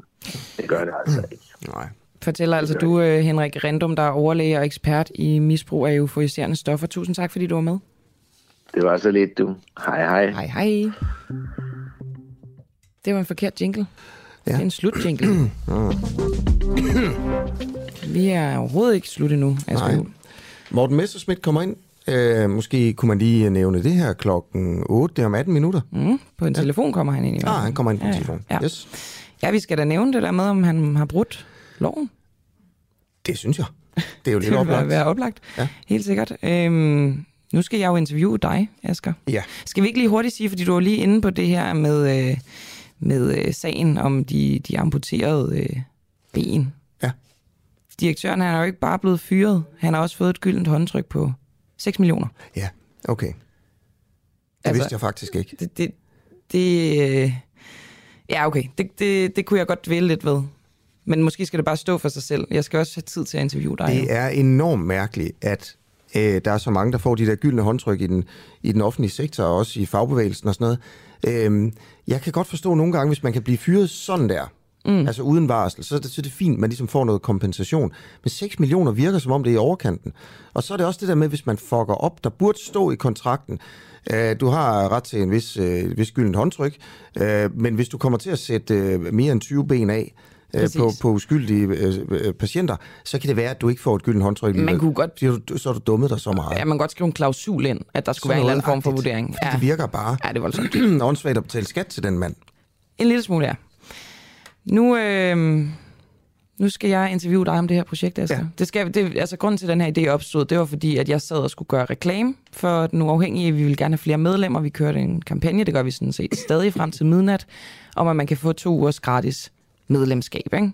Mm. Men så tog jeg mig selv i, at jeg synes, det var lidt svært at sidde og være sådan en reklamesøjle. Jeg tror ikke, jeg bryder mig om det, og det er jo heller ikke mig, der er sådan øh, ophavsmand til det her projekt, så jeg havde jo heller ikke alle de, sådan, de voldsomt gode argumenter, andet end jeg synes, det er et super fedt projekt. Ikke? Okay. Så jeg tænkte, jeg laver et kritisk interview med dig, fordi det ligesom også er en måde at få dig til at argumentere for, hvorfor Ja. det her er et, et fedt projekt. Ikke? Okay, lad os prøve. Og ja, du kan jo bare spørge om alt. Altså, det er jo ikke, Ja. For det er jo syret, fordi jeg er din chef. Ja, det er det. Men det skal du bare lade være med at tænke på. Det prøver jeg. Synes du selv, at det er fair, at langt størstedelen af journalisterne her på Den Uafhængige arbejder gratis? Øh, nej. Så hvorfor gør du det? Jamen, der er ikke penge til det, at de kan få penge. Men hvordan kan du forsvare at have en virksomhed, der kører på den måde? Øh, jamen, det kan jeg godt forsvare. Øh, det er jo, der, er jo, der er ikke noget alternativ. Øh, og øh, fordi der er ikke flere penge, der er. Vi er den uafhængige er jo et, øh, et medie, der, og det er jo det, det er jo sangen her. Vi får ikke nogen penge af andre end vores medlemmer. Tusind tak til medlemmerne for øh, at give 59 kroner om, øh, om måneden. Ikke? Øh, der er cirka 3.600 medlemmer nu her. Øh, så det er de penge, vi får ind. Så har vi jo så valgt at prøve at lave et, et, øh, et medie ud af det. Og det starter jo med, at øh, jeg vil også godt lige sige til dig, at alle arbejder gratis i øvrigt. Ja, det starter det med. det starter det med, og lige så stille, så er der nogen, der begynder at få løn. Må jeg ikke lige stoppe dig der, Asger? Og- og Nogen, nu- nogen får jo løn. Ja, og Både du og jeg. Ja. Hvordan udvælger du egentlig? Øh, jeg tager dem, jeg synes, altså, der er sværest at undvære, og så spørger jeg, om de vil have løn. Okay. Og så, og så de andre, øh, de bliver, så hører jeg, om de har lyst til at arbejde øh, som frivillige. Og så nogle af dem har en periode, nogle af dem har ikke. Og, øh, og så, er de, så er de frivillige, hvis de har lyst til at være det. Ja. Og øh, der er jo ikke, det er jo ikke gulag, det her. Altså, det er jo ikke noget, øh, nogen tvang på den måde. Øh, jeg regner med, at, at, at folk, der er her og har lyst til at være frivillige, synes de på en eller anden måde får noget ud af det, eller, eller gør noget, der er godt, eller sådan noget.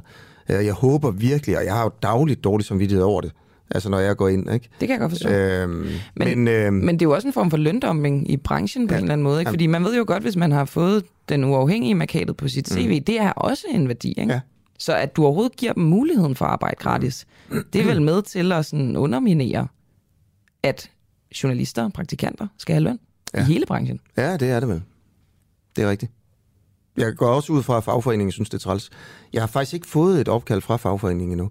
Men det er mere sådan, jeg sidder ikke her og prøver at øh, sige, at der ikke er en masse dårlige ting ved det. Det er der. Det er der en negativ konsekvens, at folk ikke får løn. Og dem, der får løn, får en forfærdelig løn. Øh, jeg, jeg kommer ikke til at sige, hvad folk får. Du må godt sige, hvad du får, hvis du har lyst. Men, øh, men, men folk får en dårlig løn. Og det er da også dårligt. Jeg er faktisk bange for at sige, hvad jeg får, fordi jeg er bange for, at jeg får mere end de andre. Aha. Ja. Det, øh, og det, det synes jeg er problematisk, fordi der er det her med, at folk, de, altså, der er nogen, der har den samme rolle, Ja. som måske får mere eller ingenting eller mindre. Det er derfor, jeg ikke vil sige det. Mm. Okay. Okay, hvordan kan du kalde dig uafhængig og kritisere mediestøtten, når du tjener penge på at lave programmer til mediestøttede virksomheder? Ja. Øh, måske skal vi lige sige, at det er rigtigt. Øh, jeg har et firma sammen med, med Pernille, sådan ved siden af, Ja. som, som, som jeg startede for, for to og et halvt år siden, hvor vi begyndte at være et produktionsselskab, fordi jeg blev arbejdsløs, og øh, eller det gjorde, jeg sagde op øh, faktisk på, på B1. Og så startede jeg et firma for at prøve at blive selvstændig, for det har altid været min store drøm. Øh, og det var jo så det, jeg kunne, det var at producere podcast og radio til, øh, til dem, der ville købe, og det er folk, øh, øh, der, der er finansieret af det offentlige. Øh, det er for eksempel 24-7, Radio 4 er der også, ikke? Øh, og så begyndte jeg på det, og så samtidig så opstod den uafhængige jo sådan lidt ved et tilfælde, fordi vi var bekymrede for sådan coronadækning, og så starter den, og så samtidig så kører de to ting ved siden af hinanden. Øh, og øh, det er jo bare sådan, at det har været mit indtægtsgrundlag fra starten af, det her med produktionsselskabet. Mm. Så det, Men det, du er jo også ved det det. bundet op af nogle interesser, både Ja. nogle, nogle virksomheder Ja. og nogle andre altså medieproducenter, som får Ja. mediestøtte.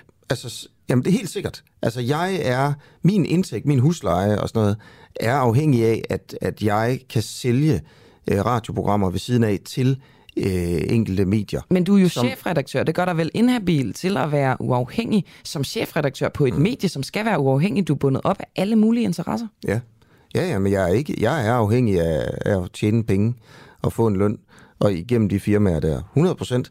Øh, vi, vi går mere hen imod, at den uafhængige øh, og mig som chefredaktør skal være fuldstændig uafhængig af de ting der. Så det vil sige, at bare... du vil lukke dit... Hvis vi får nok medlemmer til, at du kan få en løn, der kan betale din husleje, så vil du lukke dit firma. Jeg, jeg ved ikke, om jeg, vil, om jeg vil lukke det, men jeg vil nok gå ud af det. Så du vil ikke tjene penge på det. Ja, men lige nu er det jo, det er jo ikke kun mig. Det er Hvor også, meget skal du tjene på den uafhængige, før at du vil øh, gå ud af dit øh, firma, som du har ved siden af, eller i hvert fald ikke tjene penge på det? Det ved jeg simpelthen ikke. Det ved jeg simpelthen ikke. Men det er den vej, jeg gerne vil gå. Så du lover mig her, hvis du får et eller andet vist beløb, som kan få dit liv til at løbe rundt her på den uafhængige, så vil du ikke længere tjene penge i dit produktionsselskab. Ja, det er klart. Og Det er klart. gider Men- du ikke være sød og give mig et beløb? det er jo det, vi Jeg altid kan- gerne vil have politikerne jeg- til. Det kan jeg ikke, for jeg har ikke tænkt over det. Jeg er nødt til at snakke med Pernille om det og sådan noget. Men det er klart, jeg vil gerne, jeg vil gerne være 100% øh, uafhængig. Øh, og det her medie skal være 100% uafhængig. Det, det er bare... Jeg er nødt til at...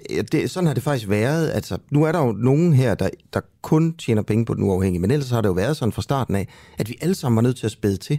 Hvorfor skal, du, øhm, hvorfor skal du have løn før nogle af dem, som arbejder mere her på den uafhængige, Øh, mere end hvem? end dig?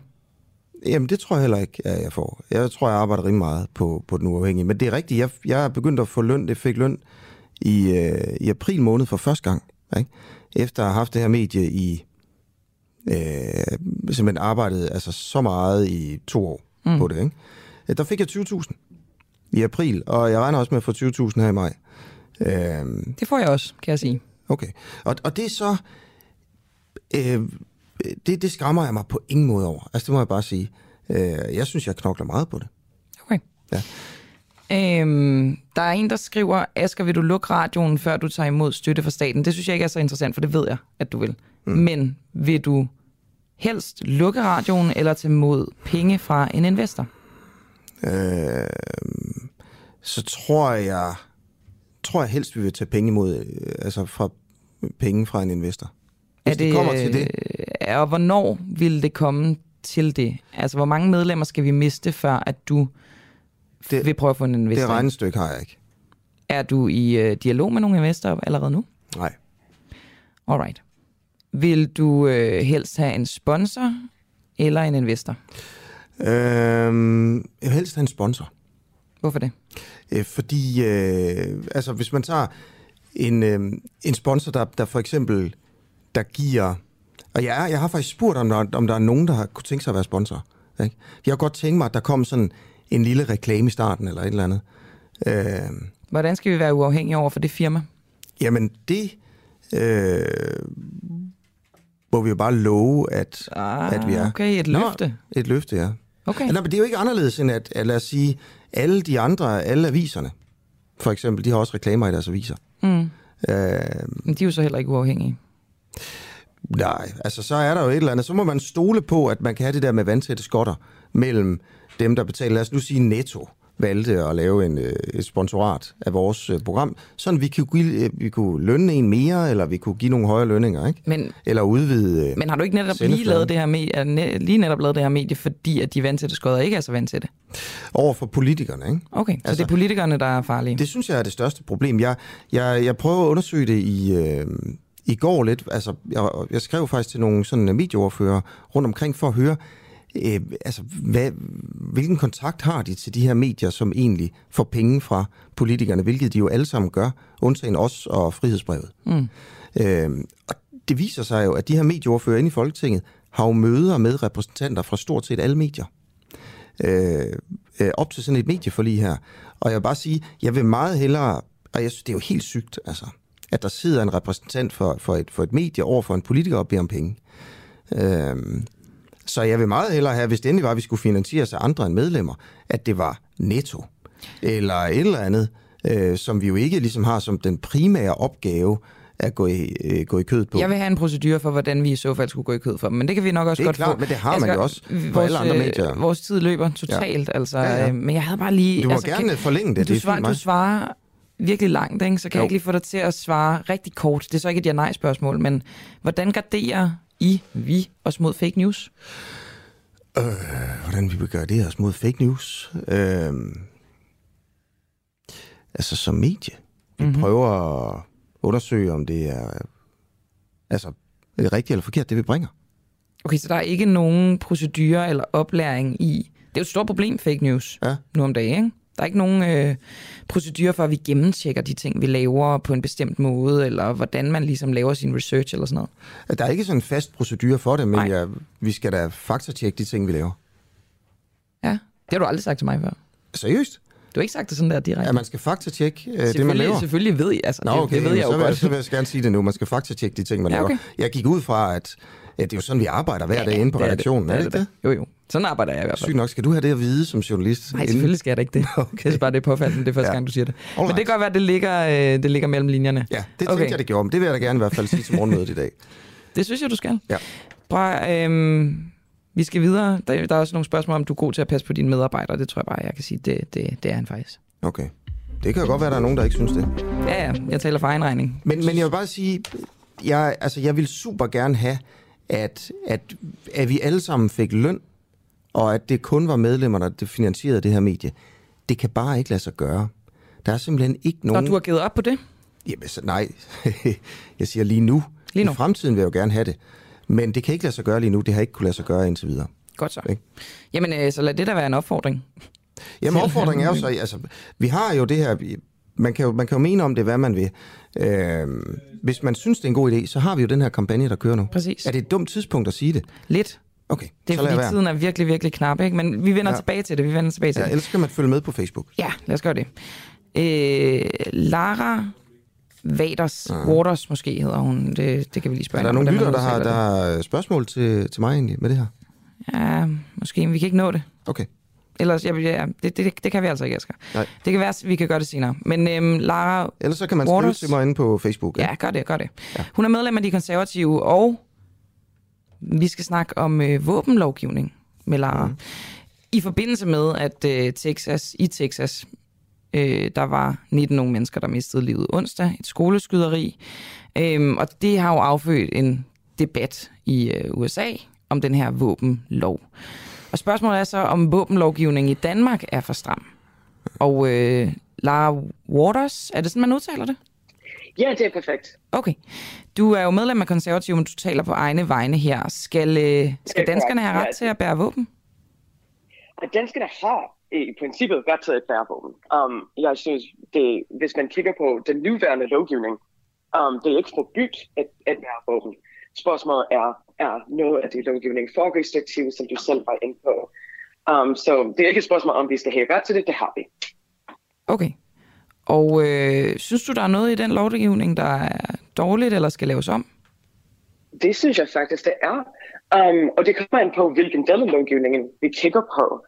Uh, personligt vil jeg gerne udpege noget af det lovgivning omkring uh, pepperspray, som mm. er blevet lavet om af den nuværende regering.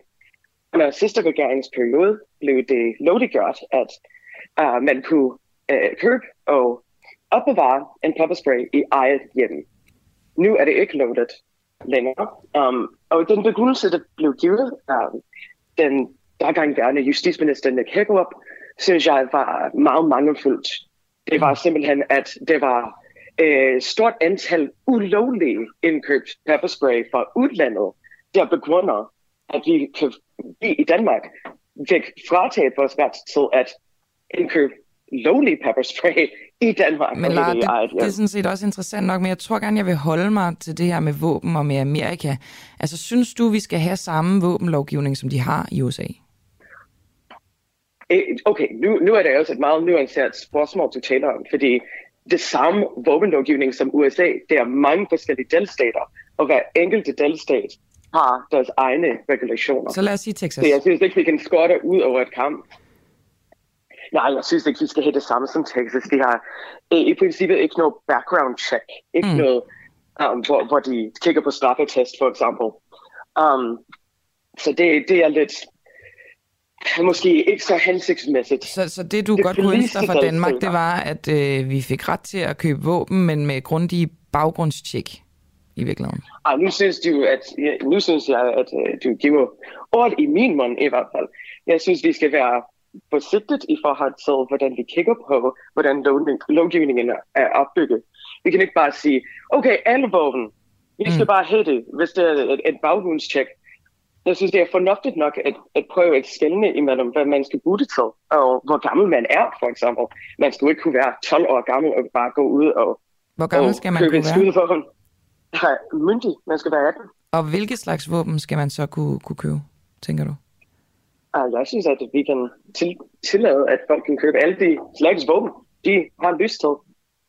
Mm. Øh, Så alle slags, altså også maskingevær og alt muligt. Hvorfor ikke? Hvis, hvis man bruger det på en forsvarlig måde. Og hvad kunne det for eksempel være en situation, hvor man havde brug for et maskingevær? Jeg siger- Jeg siger ikke, at man har brug for det. Jeg siger, at man har lyst til at bruge det på en forsvarlig måde. For eksempel for show. Ud på en skyde, skydebane i en skytteforening. Hvordan vil du holde kontrol med, at folk ikke bruger det til andre ting? Hvordan gør vi det nu med almindelige våben? Ja, det ved jeg ikke. Men jeg tænker, at der vil være flere våben i omløb, hvis, øh, hvis du får din vilje. Det kan godt være, men vi, vi skal også kigge på, at det ikke kun våben, der er problemet med skoleskyderier i USA.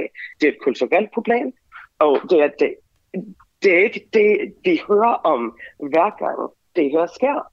Den politiske diskurs blev automatisk drejet over til et spørgsmål om våben, i stedet for at vi kigger på alle de kulturelle faktorer og andre problemer i samfundet, der ligger til grund for det her.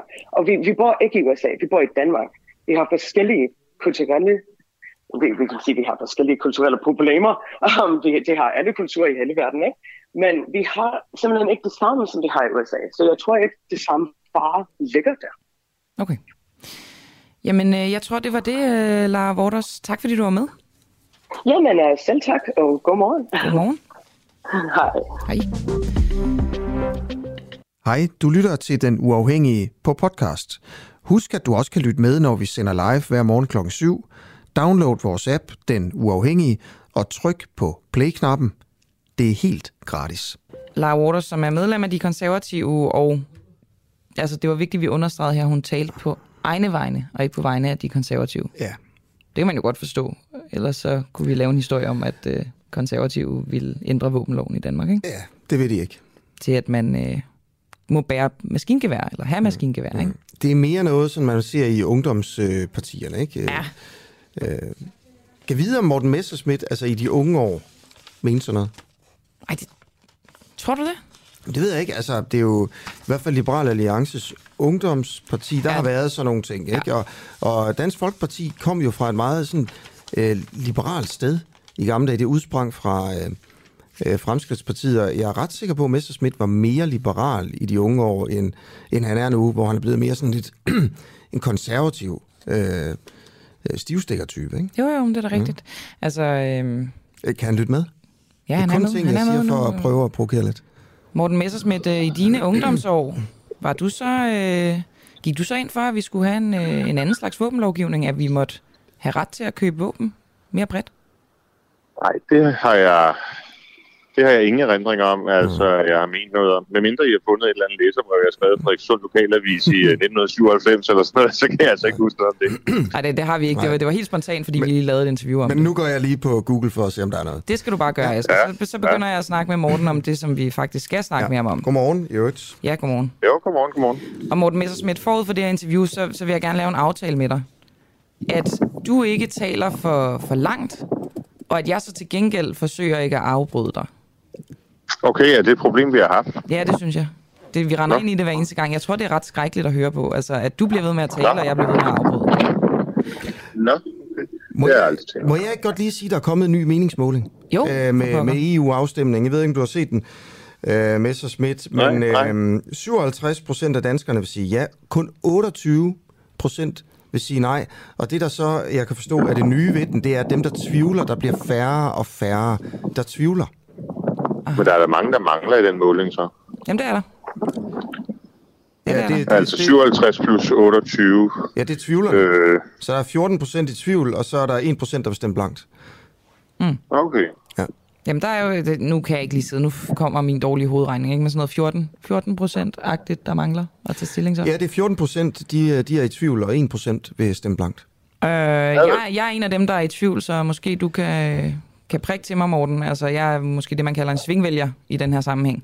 Men øh, Ja. altså, bare lige for at få det på plads. Ikke? Du stemmer klart nej. Du er måske den mest markante person i nej-kampagnen. Øhm, og det, jeg har været lidt i tvivl om, hvor vi skal vinkle det her interview hen. Ja, det kan jeg godt høre. Nu har jeg været på i øh, hvad, snart tre minutter, og vi er stadig ikke rigtig kommet til sagen. Keder du dig? Øh, nej, jeg er i gang med noget andet, kan, Kan man ikke sige. lige Øh, så der er mig- give mig nogle dit folk, der aller- står og venter på mig. Okay, men øh, jeg holder på dig lidt endnu. Kan du ikke give mig dit aller, allerbedste argument for, at jeg skal stemme nej? Jo, det er jo, at vi vi ikke ved, hvad vi får, hvis vi stemmer øh, ja. Altså, vi ved, hvor der er alle de her EU-militære øh, operationer, øh, i, øh, især i, i Afrika. Øh, og vi ved, at der er en, øh, en ønske, og der har også været et pres for, at øh, Danmark kan deltage i flere af de militære operationer. Øh, men vi kan ikke få at vide af ja-partierne, hvor det er, vores soldater skal hen. Øh, det eneste, vi ved, det er, hvor de skal komme fra, og det er jo fra NATO-operationerne, hvor de er udsendt øh, til i dag. Øh, det synes jeg er det stærkeste argument, at man ikke skal øh, hoppe med på et, øh, en ny retning i vores forsvarspolitik, Og, øh, når, når vi ikke ved, hvad det er for en retning. og det her pres øh, er jo ret interessant. Det har vi også beskæftiget os meget med. Det er jo Trine Bremsen, der i Ja. virkeligheden har i gang sat den debat. Øhm, Ja, fordi hun snakker om de her politiske krav, som ligger. Men jeg kom til at tænke på, de her politiske krav, de er vel underordnet, fordi når en minister skal ned og forhandle om, hvilke missioner vi skal ned på, så får han, hun et mandat af Folketinget. Og så bliver hun jo nødt til at bruge vetoretten. Altså, så er det vel ligegyldigt, om der er et politisk krav. Nej, det er omvendt, det fungerer.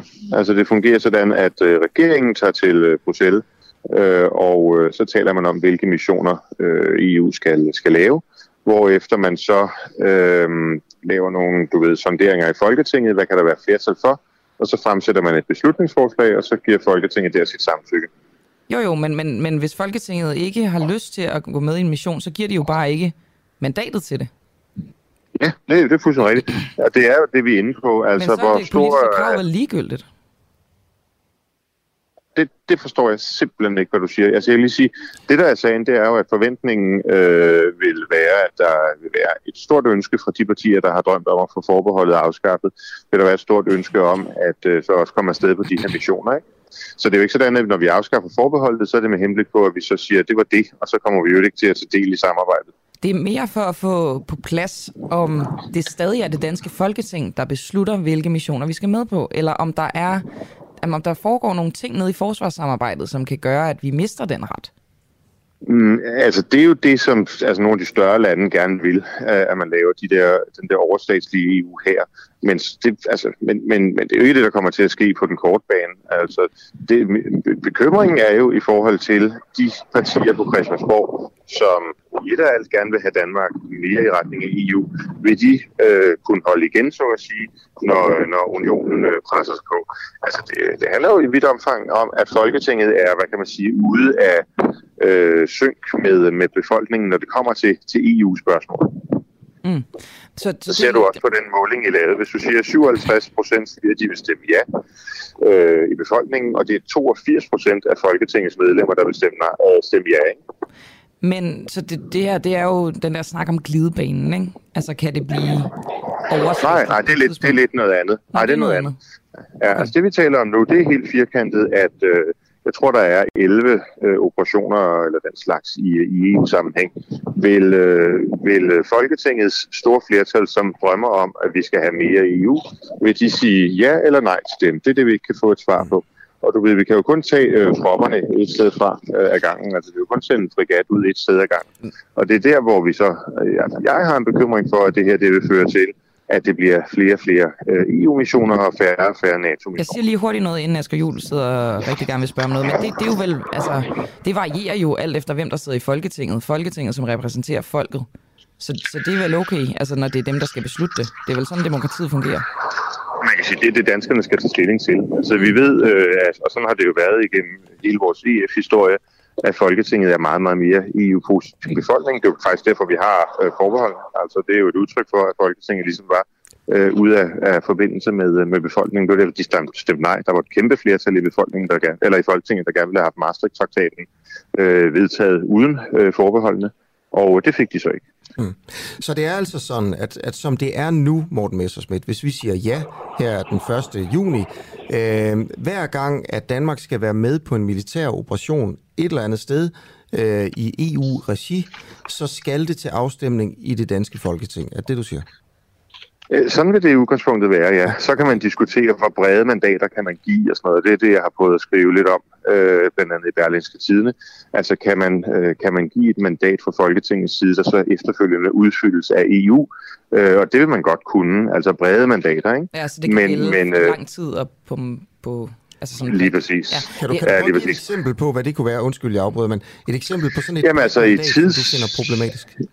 Ja, jeg, jeg, altså jeg finder det jo kun problematisk, fordi det muliggør nogle ting i forhold til EU, vi ikke ved, hvad er. Men jeg kan komme med et par eksempler. Altså, øh, altså vi har et øh, mandat, der nu løber på 75. 20. år i Israel, øh, som blev givet i 1948, der ikke siden har været fornyet i Folketinget. Øh, og det giver i hvert fald, kan man sige, en mulighed for at sende en, en stående, øh, eller give et stående mandat til en, til en EU-forsvarskommando. Øh, I bredde, jamen der er der sådan en relativt frit valg, altså Øh, For eksempel det mandat, vi har givet i forhold til, øh, til, til, øh, til Ukraine, jamen det øh, indbefatter jo de tre baltiske lande og Polen, hvor, hvor de danske øh, soldater så har overdraget øh, hvad kan man sige, militærkommandoen til NATO, der så bestemmer, hvornår vi skal trænge russiske fly tilbage, for eksempel. Og hvis man ser på både bredden og det tidsmæssige, så vil man altså kunne overføre det for eksempel til Sahel eller andre steder i, i Afrika, og så sige, jamen inden for de rammer, øh, landemæssigt, tidsmæssigt, der er det så EU's militærkommando, der bestemmer, øh, hvordan og hvornår vi skal bruge det, det danske militær i en EU-militær øh. Så, så, så kunne man forestille sig, jeg prøver bare at, at forstå det her, at det danske folketing på et tidspunkt beslutter sig for, at Danmark skal tilslutte sig øh, EU-operationer i det nordlige Afrika de næste 10 år, som har til formål at øh, bekæmpe flygtningestrømmen eller et eller andet. Og det gør, Det er terrorisme. Ja. Ja, og det gør så, at, at i virkeligheden så har man givet mandat til alt muligt forskelligt, som man slet ikke ved, hvad er på det tidspunkt. Det, det er sådan, det scenarie, jeg skal bare lige forstå, er det sådan et scenarie, du, du eventuelt kunne se Det, kan, det, vil, ja, det vil kunne lade sig gøre inden for grundloven i dag. Øh, og det er jo sådan nogle ting, som, øh, som selvfølgelig er, er bekymringen, øh, at hvis EU gerne vil have sådan en stående slagstyrke, for eksempel til at lave kontrollere flygtningestrømme, eller bekæmpe terrorisme, eller hvad det måtte være, i en sådan geografisk defineret, men dog stort øh, område som, som Nordafrika, jamen så er det, at man kan overdrage det til EU's øh, militærkommando. Hvorfor synes og det er jo hvorfor, sådan, det ligger. hvorfor Morten Messersmith, altså når man tænker på din politik, hvorfor har du ikke lyst til at støtte missioner, som øh, bremser flygtningestrømme? Men det har jeg heller ikke noget problem med, men mit problem er, at det overdrages til EU, og at det kan overdrages til nogle relativt udefinerede øh, øh, mængder, Men det er øh, som så overgår. alt, øh, altså der er vel mere styrke på sådan en EU-mission, end at hvis vi bare skulle gøre det selv? Det er noget, vi gør selv. Altså, der er masser af muligheder for, at, altså, jeg har ingen erindring om, at det danske militær har været udsat selv, eller, eller i hvert fald ikke, mens vi har været i live. Men hvad for nogle Øhm. øh, operationer foregår der, som bremser flygtningestrømme, som ikke er i EU-sammenhæng? Øh, jamen altså, Danmark er jo en del af Frontex-samarbejdet, blandt andet, hvor vi, hvor vi samarbejder med de andre lande for at beskytte øh, Middelhavet. Derudover så er vi jo engageret i alle mulige øh, operationer rundt omkring, både under FN-mandat, NATO-mandat og så i frivillige alliancer. Øh, det er ikke noget problem. Altså, man kan sige, der er jo, jeg tror, det er Peter Viggo øh, Jacobsen fra Forsvarsakademiet, der har sagt noget i retning af, at, at der er jo krige nok ude i verden øh, til at engagere øh, os. Altså, vi behøver ikke fjerne forbeholdet for at øh, for at øh, finde, finde nye krige og danske soldater. Det, det, det undrer mig faktisk lidt, Morten Messersmith, at du sagde det her med, at ja, vi skal have et øh, mandat fra, fra Folketinget for at deltage i EU-missionerne. Jeg troede faktisk, du ville sige nej, for som jeg har forstået det, så skal, Folketinget, eller så skal regeringen kun spørge Folketinget om lov, altså få det her mandat, når der er altså, at gøre med militære missioner. Øh, ikke når det er fredsbevarende missioner, for eksempel. Ja, ja, det er jo rigtigt. Altså grundlovsparagrafen 19 stykke 2 siger, at det handler om at benytte væbnet, øh, altså væbnede styrker. Øh, og øh, derfor så øh, er det rigtigt, at hvis man laver sådan rent fredsbevarende, hvor det ikke er formålet at bruge våben, øh, vil man ikke kræve, efter grundloven kræve et samtykke fra Folketings øh, flertal, altså et samtykke. sige, EU definerer men, det jo selv, men, men det er jo alligevel et lidt flydende begreb, hvad der er fredsbevarende. Øh, Ja, det kan du sige. Men der vil man formodentlig sige, at altså det, øh, den, det orienteringskrav, der i hvert fald er i paragraf 19 stykke 3, det vil, være, det vil blive aktualiseret. Altså, så man i hvert fald skulle orientere udenrigspolitisk nævn. Når vi taler om det her øh, glidebaneargument, det her med, du, du, jeg har også hørt dig henvise til, at der er mange, på mange områder i EU, hvor det ligesom er gået fra øh, for eksempel øh, enstemmighed til flertalsafgørelser. Og er det også noget, du frygter på forsvarsområdet?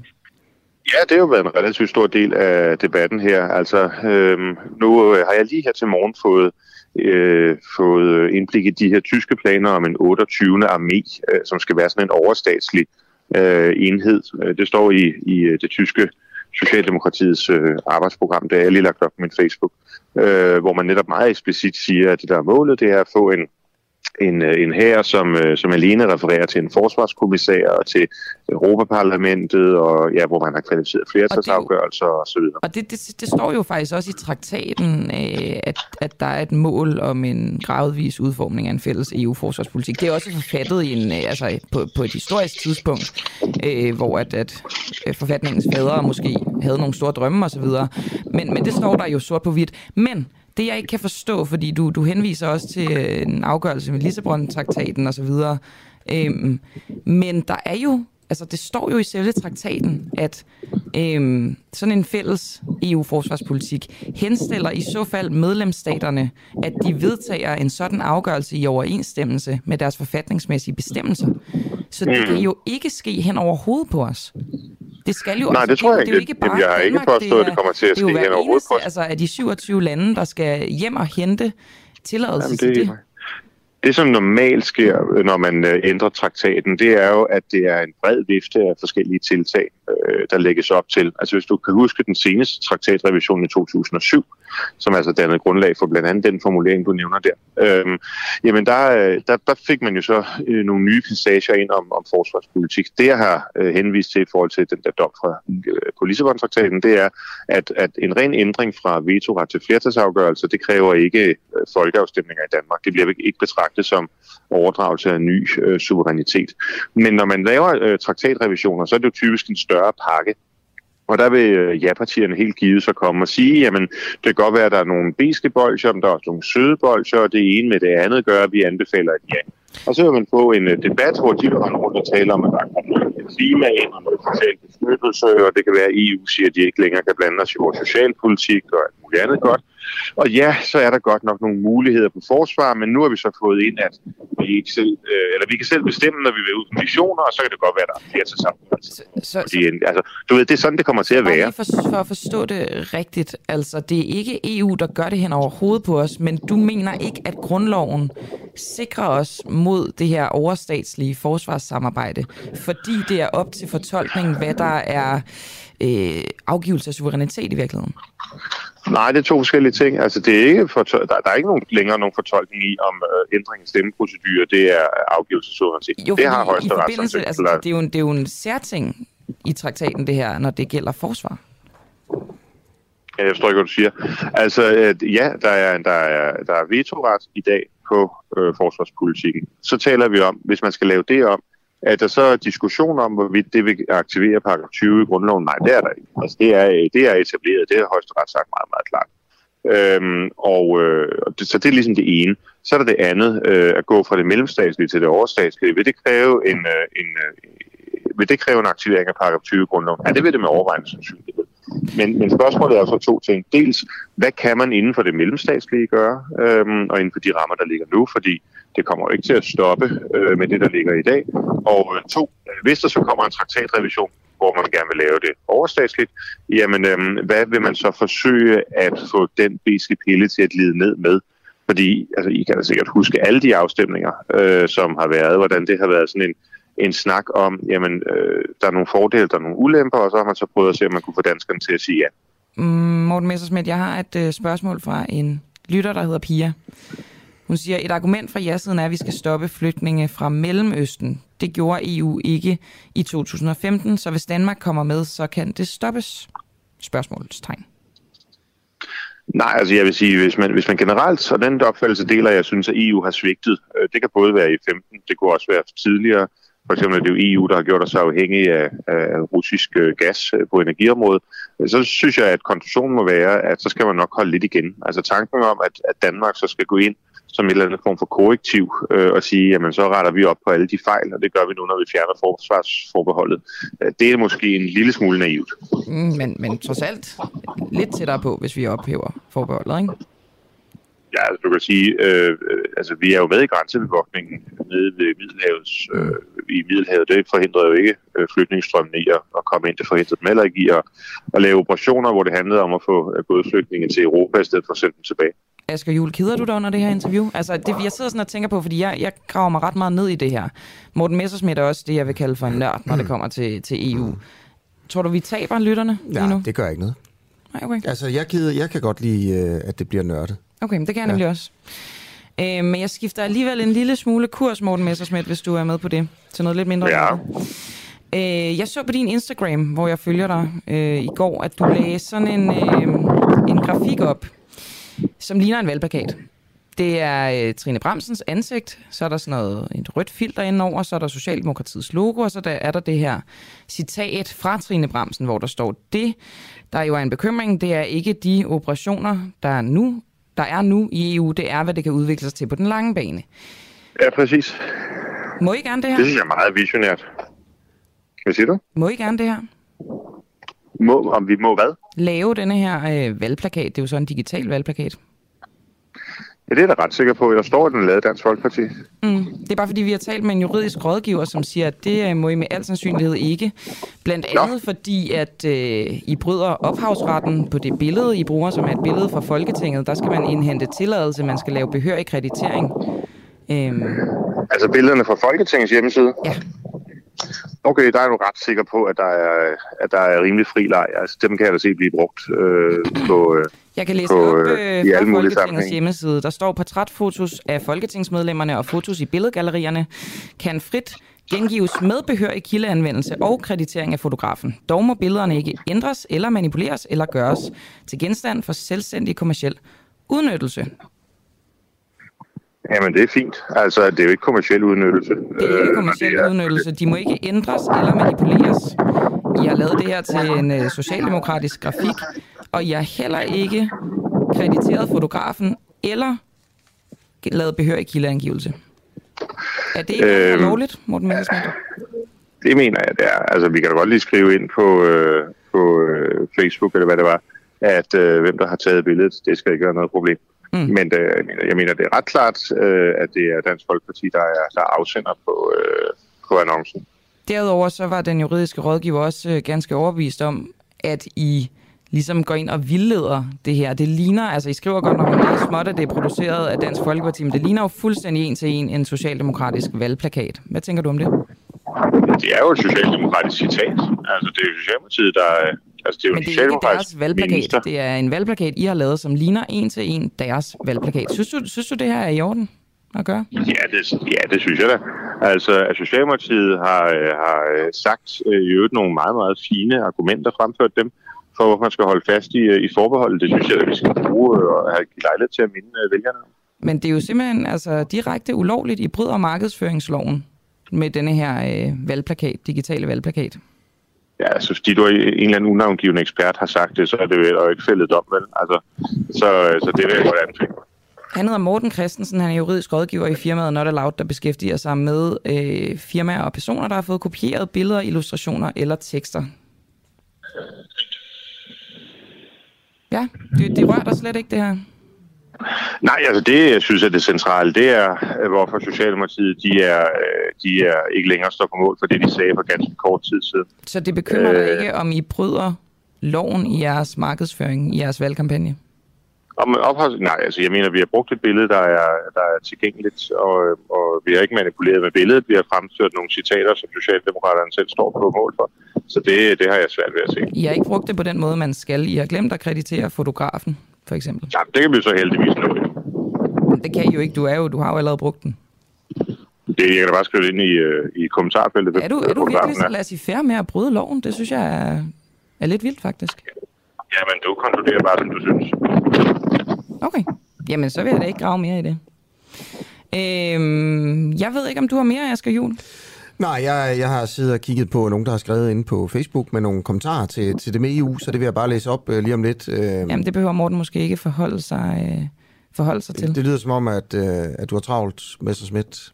Måske skal jeg lige spørge Ja, altså, sidste... der er i hvert fald nogle mennesker, der står og venter på mig her. Nå ja, men altså, jeg, jeg giver først lidt på dig, når du, øh, når du forlader, forlader os. Nå ja, nu, nu får jeg at vide, at jeg skal spille et, øh, et klip.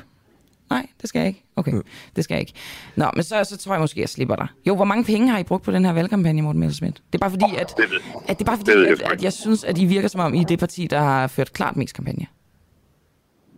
ja, men jeg, jeg ved det oprigtigt talt ikke. Jeg står på bane, altså Ballerup Banegård. Jeg ved sgu ikke, hvor mange penge vi har brugt på Nå, valgkampen. Okay, fint nok. Jamen, øhm, så, øh, så vil jeg bare sige farvel til dig. Jamen, det var en fornøjelse. Lige Men måde. jeg håber ikke, at, øh, at det bliver for langt. Det synes jeg ikke. Nå, det var godt. Det var godt. Jeg følte mig heller ikke afbrudt i dag. Nej, jeg følte heller ikke, du taler alt for langt. Kan du have en god dag? Godt. I lige måde. Hej igen. Hej. Ja. Så hvis man vil hen og Ui. spørge Messerschmidt om noget, så er det altså Ballerup Banegård lige Jamen, nu. det kunne godt lyde, som om man skulle med toget videre. Det må være et S-tog. Det er det jo nok. Ja. Eller også Okay. okay. så står han sådan helt, øh, du ved, gammeldags og, og deler ting ud. Nå ja, det kan selvfølgelig også godt være. Prøv at, øh, Margit skriver ind, at jeg er også i tvivl, og tak fordi du skriver ind, Margit. Øh, på den ene side bør vi være solidariske med de andre lande i EU, på den anden side vil det være uundgåeligt, øh, at det kommer til at koste flere penge, og regeringen har varslet, at der ikke er penge til kernevelfærden. Den spareplan kommer inden for et par måneder. Så det bliver de svageste borgere, der er afhængige af, at vi laver forbedringer for dem, der kommer til at betale. Det drejer sig primært om handicapområdet, psykiatrien og ældreområdet. Øh, og Anders, øh, Anders Birgit Lausen, tror du, det er et fake navn, Anders Birgit?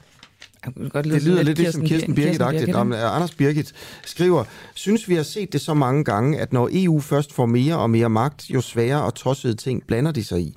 Fællesmarkedet er genialt, men der er altså forskel på en nordjyde og en græker. Så derfor duer fælles politik ikke i Europa. Vi er alt for forskellige. Stem nej, for du får aldrig chancen igen. Asger, jeg skal, jeg skal spille et klip, fordi det Yes. har vi lovet lytterne. Godt. Fordi i onsdags, der talte Christian Henriksen, som er journalist her, på Den Uafhængige med statsminister Mette Frederiksen. Og det gjorde han jo, fordi det ret længe har været en mission for os her på Den Uafhængige at finde ud af, Ja. hvem der har ret, når det kommer til sådan ligesom, også det vi snakker med Messersmith om, ikke?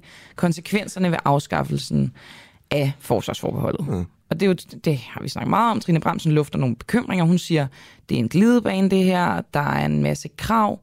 Vetoretten altså, kan ikke beskytte os på den måde. Ja, du siger, hun lufter nogle bekymringer. Det er jo sådan lidt, altså, et, et, tidsangivelsen er jo forkert, fordi hun luftede nogle bekymringer. Det er Det er, jo så fantastisk, at Trine Bramsen for et par år siden, da hun var forsvarsminister, var meget bekymret for, hvad der ville ske, hvis vi gik ind i EU-forsvarssamarbejdet. Og det er jo bare enormt sjovt, ikke? Mm. Og de bekymringer, de er jo simpelthen bare forduftet som duk for solen Præcis. øh, nu her, ikke? Skal vi lige høre, hvad det var for nogle bekymringer? Altså, der er jo også krav om, at hvis man øh, er med øh, helt inde i kernen af, af det europæiske forsvarssamarbejde, så skal man jo stille med soldater øh, til også de europæiske missioner. Og et af Socialdemokratiets argumenter for at afskaffe, for, afskaffe forbeholdet, det er jo netop, at det her ikke er tilfældet. Altså det her krav eksisterer mm. ikke. Det, det clasher jo lidt. Ja, altså først sige. siger hun, der er en glidebane, mm. og nu her siger de, "I, vi kan godt stemme ja, der er ikke nogen glidebane. Og det vil vi jo gerne finde hoved og hale i. Og derfor så øh, skyndte Christian Henriksen sig over til Ingenhav Plads i onsdags, hvor Mette Frederiksen var, altså statsministeren, og spurgte hende om det. Du sagde på en, øh, på en livestream i går, at øh, du tror ikke, der bliver noget politisk krav om, at Danmark stiller med soldater til EU-missioner, hvis vi afskaffer forsvarsforbeholdet. Er det rigtigt, øh, nogen rigtigt citeret? Ja, øh, jeg vil gerne øh, uddybe det. Altså, landene har forskellige forudsætninger, vi har forskellige historier. Det, der er nogle missioner, nogle aktiviteter, hvor det er mere naturligt, at et land deltager end et andet land. Altså, vi er en søfartsnation. Øhm, vi har nogle stærke traditioner ude i det maritime. Det er jo noget af det, vi kunne for eksempel prioritere. Så vil der jo være nogle andre lande, der ikke har det. Så, så nej, derfor tror jeg ikke, at der vil, der vil komme det der pres. Du havde en forsvarsminister, Trine Bremsen, der for halvandet års tid siden sagde, at den var stensikker. Det pres vil være der. Var det forkert så? Jamen, jeg går ikke ind i uh, udtalelser fra andre uh, politikere. Jeg, jeg redegør... Det var, det var jo din øh, minister. Ja, men, men altså, jeg redegør for, hvordan, uh, hvordan jeg ser på tingene. Så du ser det anderledes, end Trine Bramsen ser på det? Jeg vil gerne gentage, hvordan jeg ser på det. Altså, øh, når, vi, når vi ønsker at afskaffe forsvarsforbeholdet, så er det selvfølgelig, fordi vi ønsker at indgå i samarbejdet i EU.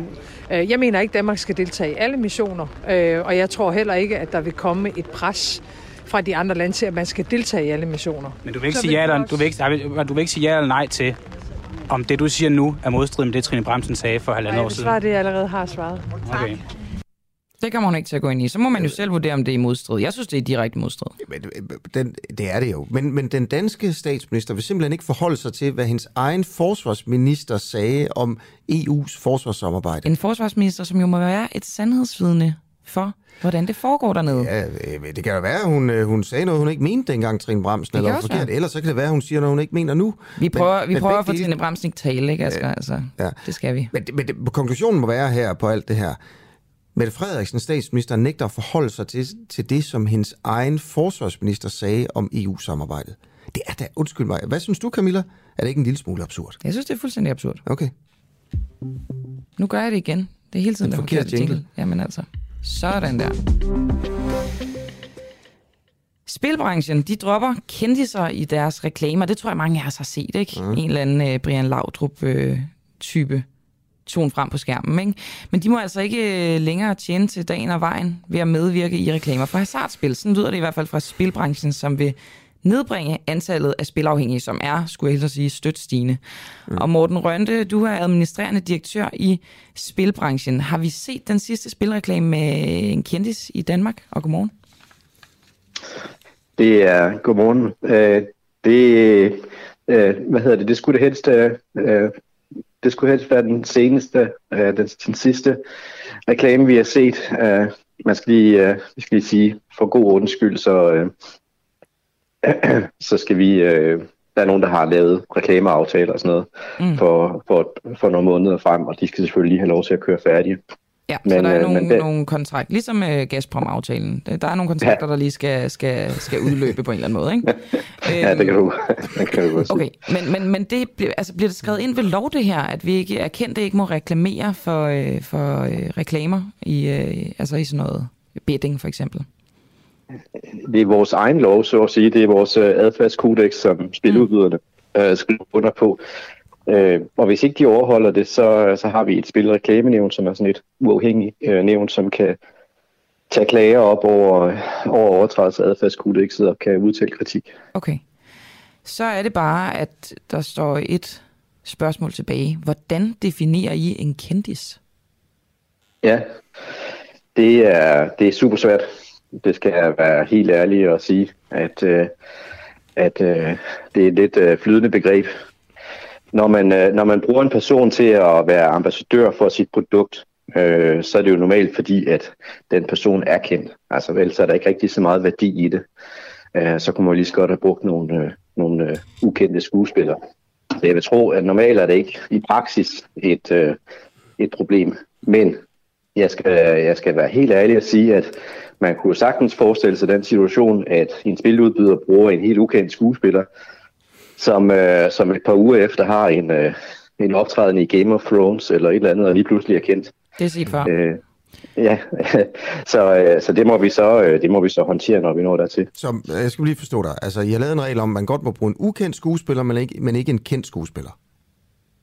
Ja, altså det er det der med at være ambassadør. Hvordan, øh, hvordan bare lige, bare lige, har jeg ret i det? Jamen altså, det, øh, det har du ret i. Hvad Okay, hedder men, det? Må, må, må jeg så prøve at stoppe dig der, fordi øh, hvordan vurderer I, om en skuespiller er kendt eller ukendt?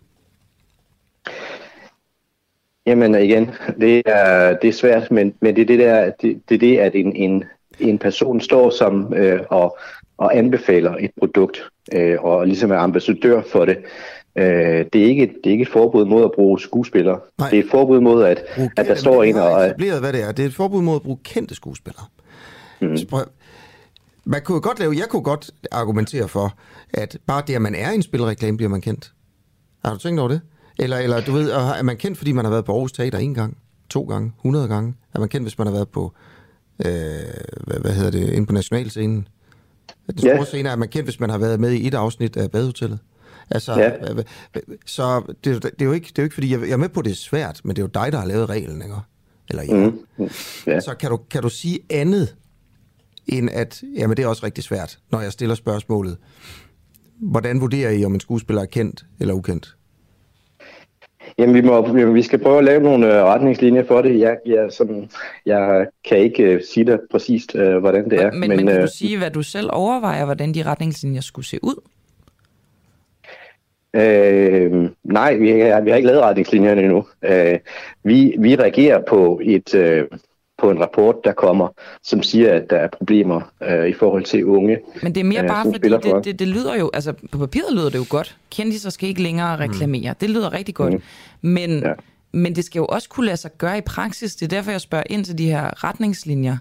Altså, du må Ja. også selv have nogle tanker om, ikke at jeg siger, at du skal, du skal sige, hvordan de kommer til at se ud, men hvordan de kunne komme til at se ud.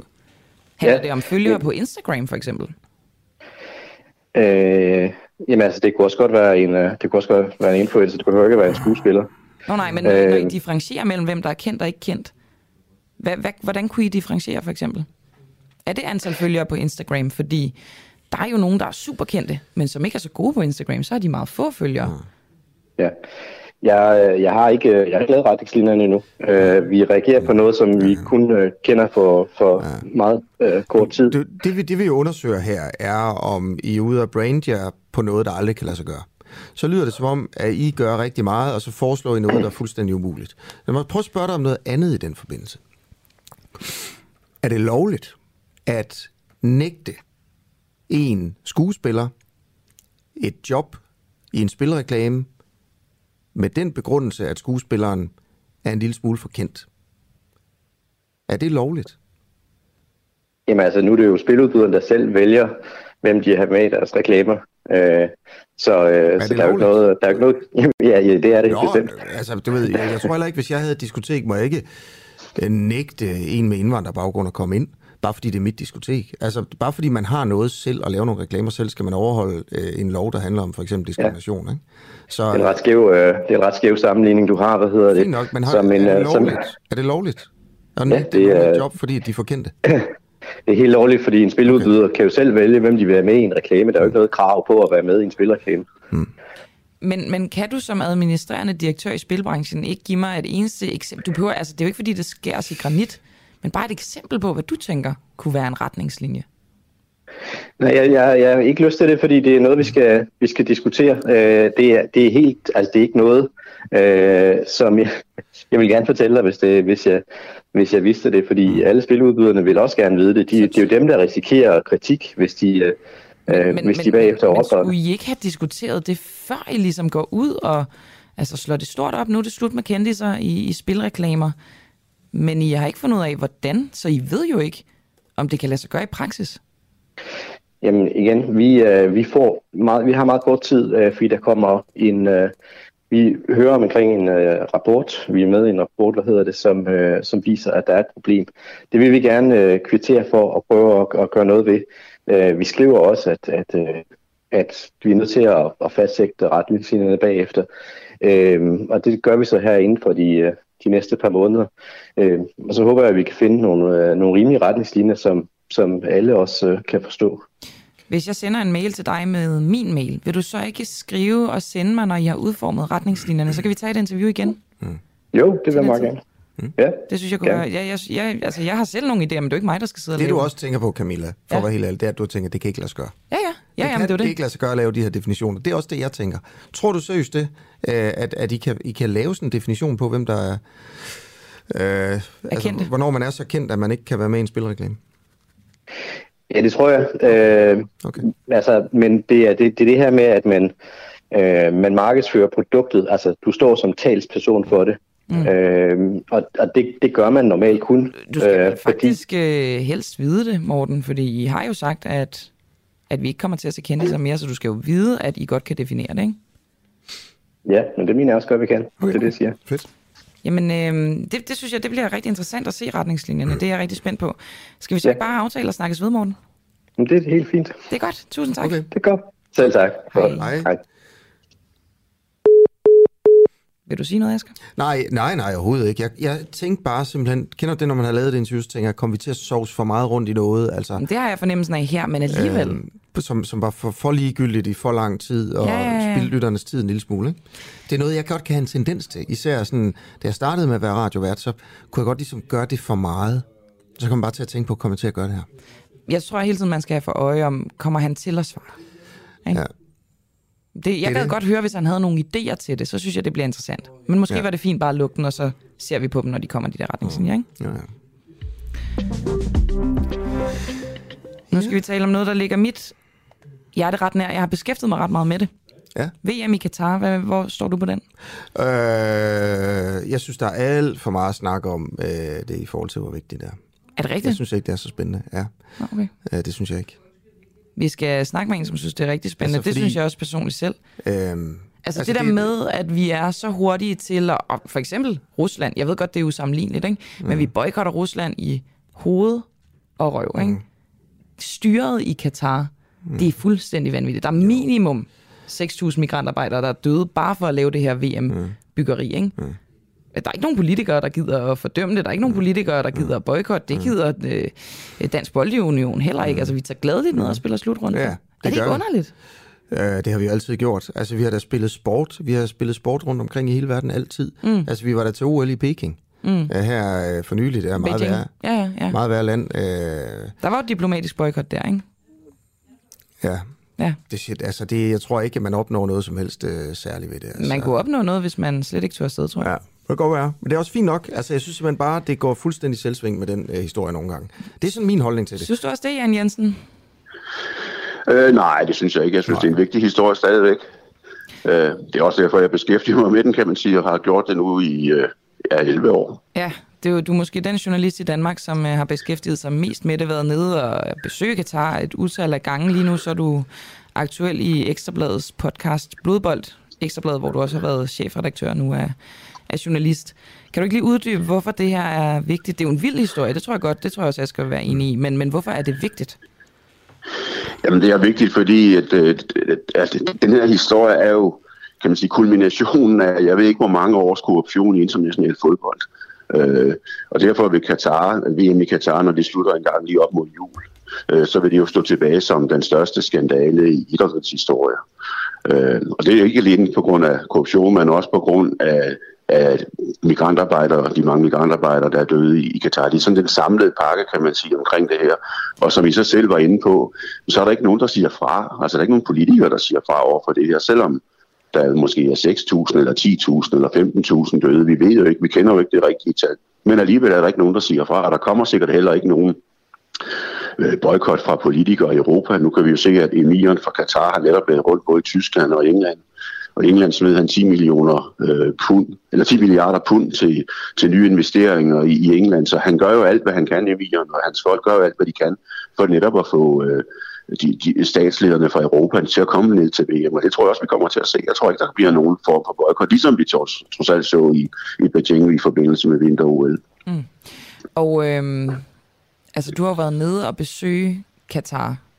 Vi skal lige sige, grunden til, at slutrunden overhovedet er kommet dertil, det er jo netop på baggrund af, af korruption i, øh, i FIFA. Ikke? Øhm, men, men du har været nede og besøge de her øh, byggerier. Hvad har, du, hvad har rystet dig mest, hvis man tager alle dine ture derned? Hvornår var du så mest Jamen, rystet? Jamen, det er, jo, når, det er jo, når jeg kommer ud i de her lejre. Nu er det ikke let at komme ud i dem længere, fordi de er jo bevogtet, som om man, man skulle fandme tro, det var et fængsel. Uh, altså, der er vagter overalt, fordi vi må ikke komme ind og beskrive den virkelighed, som er inde i de der migrantarbejdere, der er. Men det er, når man er derinde uh, og står i nogle barakker med, altså, en, med måske med ganske få kvadratmeter, så er der står 10 mennesker ind, som skal bo der, og så, så kan de så fortælle de her historier om, at jo, men øh, i sidste uge, der vågnede ham der i overkøjen, ikke, for han var død. Han, altså, de ligger jo og dør, øh, det man kalder sudden deaths, eller ja, myndighederne i Katar vil jo slet ikke snakke om de her dødsfald, de vil ikke efterforske, men det er jo det, de oplever. Og så er der jo så alle de her triste historier om, at de ikke, de ikke får deres løn, at de bliver indtaget, frataget deres pas, at de ikke kan skifte arbejde, at de ikke kan rejse hjem, hvis det er, de er utilfredse. Altså, det er slavelignende forhold. Øh, og nogen kalder det moderne slaveri, men egentlig er det jo bare slaveri.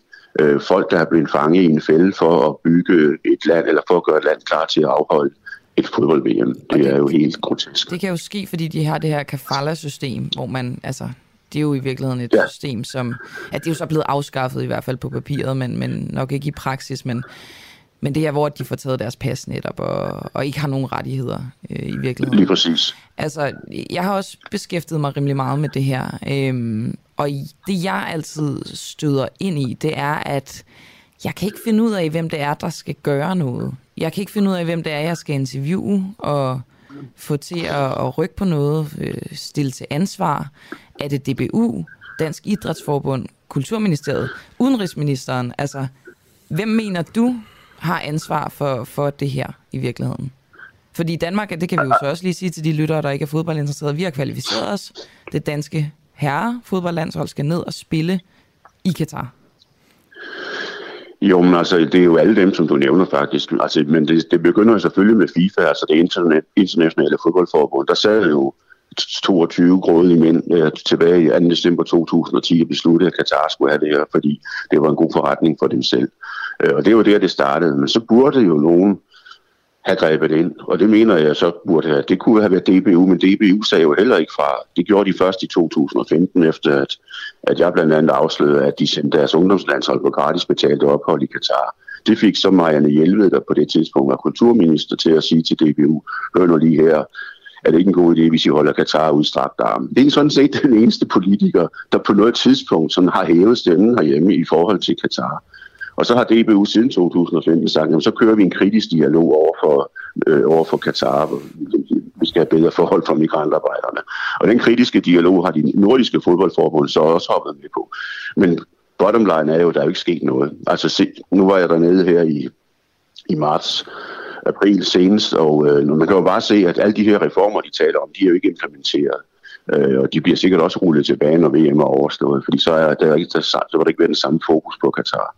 Og da jeg var dernede i oktober, fik jeg mulighed til, eller fik lov til at interviewe vicearbejdsministeren dernede. Og han måtte jo erkende, at de forhold, der var omkring selve stadionbyggeriet, de var ganske fine. Men sådan var det jo bare ikke over, over det hele, altså på hotelbyggerierne, på motorveje, på alt det andet, der bliver bygget dernede. Og det må han jo sidde og kende. Sådan er det desværre ikke. Og han sagde jo også, at der er jo kræfter i Katar, som ikke synes, at man skal indføre de her reformer. Mm. Så tilbage til de spørgsmål. Ja, ja hvem, hvem skulle gøre noget her? Jamen, altså, det, den danske regering kunne have gjort noget. EU kunne have gjort noget. Øh, Men og DBU kunne, kunne have gjort noget. Ikke? Altså, Danmark, som, hvis, vi, hvis nu den danske regering sagde, DBU, nu bestemmer vi over jer, I kommer ikke til at tage afsted. Vi boykotter hele svineriet. Altså, hvad vil det gøre? Ja, Ingenting. Nej, det, det, det, det skulle have været de samlede flok. Og det skulle man jo have gjort for længe siden. Der var jo en mulighed der efter 2015, hvor FIFA fik en ny præsident. Der var jo en mulighed for at sige, nu kigger vi det hele igennem. Er der, har der været korruption? Skal vi, have, så kan vi så ikke have en ny afstemning? Det kunne man jo sagtens have nået. Altså fra 2015 til 2022 kunne man sagtens have fundet en anden vært for VM i år. Det kunne have været USA, som blev snydt der i 2010. Ja. Så det kunne man sagtens lavet sig gøre. Og der, der, den, den mulighed missede man, og så forlovede den nye FIFA-præsident så i stedet for med Katar. Så, så døde kritikken i hvert fald på, det, på den front. Og det var under ham, der hedder Sepp Blatter, FIFA-præsidenten, at ja. det blev øh, givet til Katar. Sepp Blatter, som DBU jo stemte på. Altså, det stod imellem ham, som har arbejdet under den tidligere FIFA-præsident, som også var dybt korrupt, en brasilianer, ja. eller en ja. øh, svensk herre. Så, og det ja. stemte jo selv på Sepp Blatter, som de jo må have vidst har været i en eller anden udstrækning også korrupt. Ja, det, det vidste man jo udmærket også, fordi Sepp Blatter, som du selv siger, han arbejdede, han var generalsekretær under den forrige præsident i FIFA, Joao Avalanche, som jo var en gangster af Guds nåde.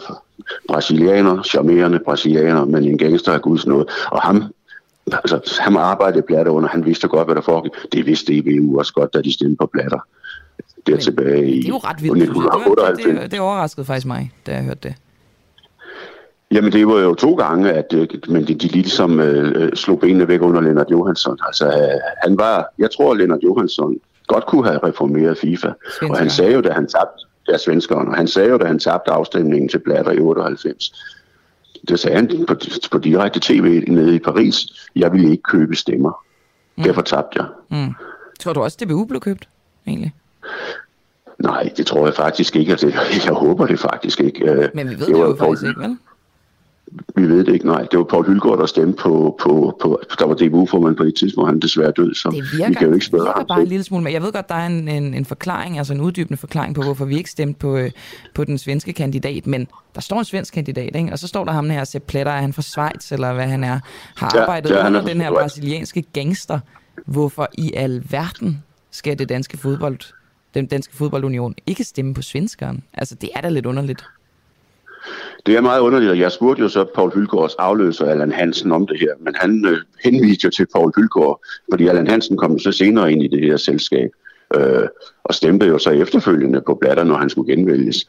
Øh, så der, der har jo været en, altså DBU har, har støttet øh, mm. de her præsidenter, som har været på den forkerte side, kan man roligt sige. Og det hører jo alle sammen på en eller anden måde historien til, så hvis vi spoler frem til i dag, øh, der er DBU jo sådan, deres argument for ikke at boykotte, det er jo, at de vil dialogen med Katar, de, vil, de har også sagt, de vil lave aktivistiske tiltag, når de i november skal, skal ned til slutrunden. Øh, det er ligesom deres bud på, hvordan de kan, kan gøre noget godt i den her situation. Tror du på det? Altså, tror du, at dialogen flytter noget? Nej, nej, det tror jeg ikke. Altså nu så vi jo øh, til, til FIFA-kongressen der i marts, april, øh, Lise Klavernes, den nye norske fodboldpræsident, hun tog jo ordet, og øh, hun fik jo sådan rusket noget op i det. Hun talte både om korruption og menneskerettighederne i Katar, og har fået nogle nye venner, blandt andet den nye tyske fodboldpræsident, som er socialdemokrat, som passer meget godt ind i, at Tyskland har fået et nyt styre og en ny kansler. Og han siger, han sagde til mig her i, øh, her i UEFA-kongressen for nylig i Wien, at, at nu vil han gå til det tyske parlament, og nu vil han også gå til den tyske kansler, og ligesom lave en alliance sammen med, med, den, med den norske fodboldpræsident, og jeg ved også, at den, engelske, den nye engelske fodboldpræsident har også har kontaktet Lise Klavenæs, ligesom at sige, kan vi gøre noget sammen? Og de er jo nødt til at gøre noget sammen, hvis de skal rokke noget. Og så kan man spørge, hvad er det egentlig, de kan nå nu? Men altså, man kan jo stadig gøre nogle ting for de her migrantarbejdere. Blandt andet det, som de selv meget stærkt ønsker.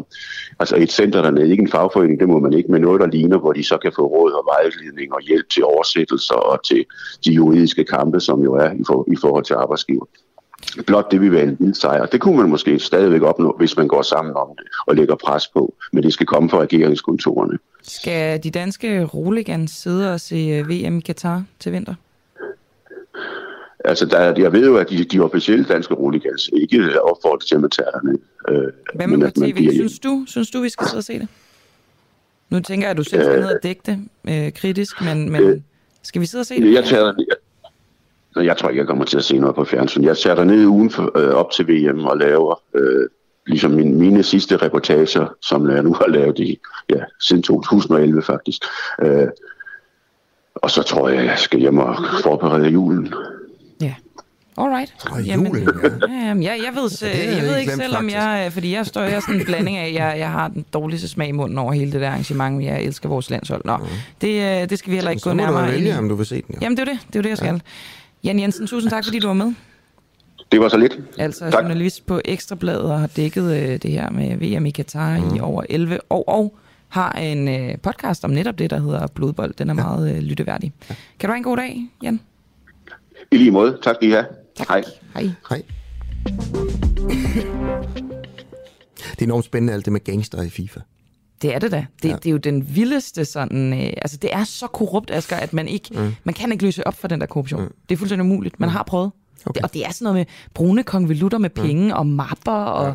det er bare en gangsterfilm. Ja. Uh, vi har en uh, kampagne, som jeg lige vil nævne her, ikke? fordi at den slutter i aften kl. 24. Og vi prøver at, at få en masse nye medlemmer til den uafhængige, hvis, så hvis man synes, at det her projekt på en eller anden måde giver mening. Det kan også være, at vi har fået nogle færre medlemmer efter dit kritiske interview med mig i første time, ikke? Camilla, så skal vi bruge endnu flere nu. Øh, hvis man synes, det er en god idé, at der er et medie ligesom vores, hvis man på en eller anden måde enten synes, at sådan missionen er rigtig, eller hvis man synes, at det vi laver på en eller anden måde giver mening i ens hverdag, eller et eller andet, øh, eller for, for demokratiet, eller... Eller hvis man har lyst til at påvirke det.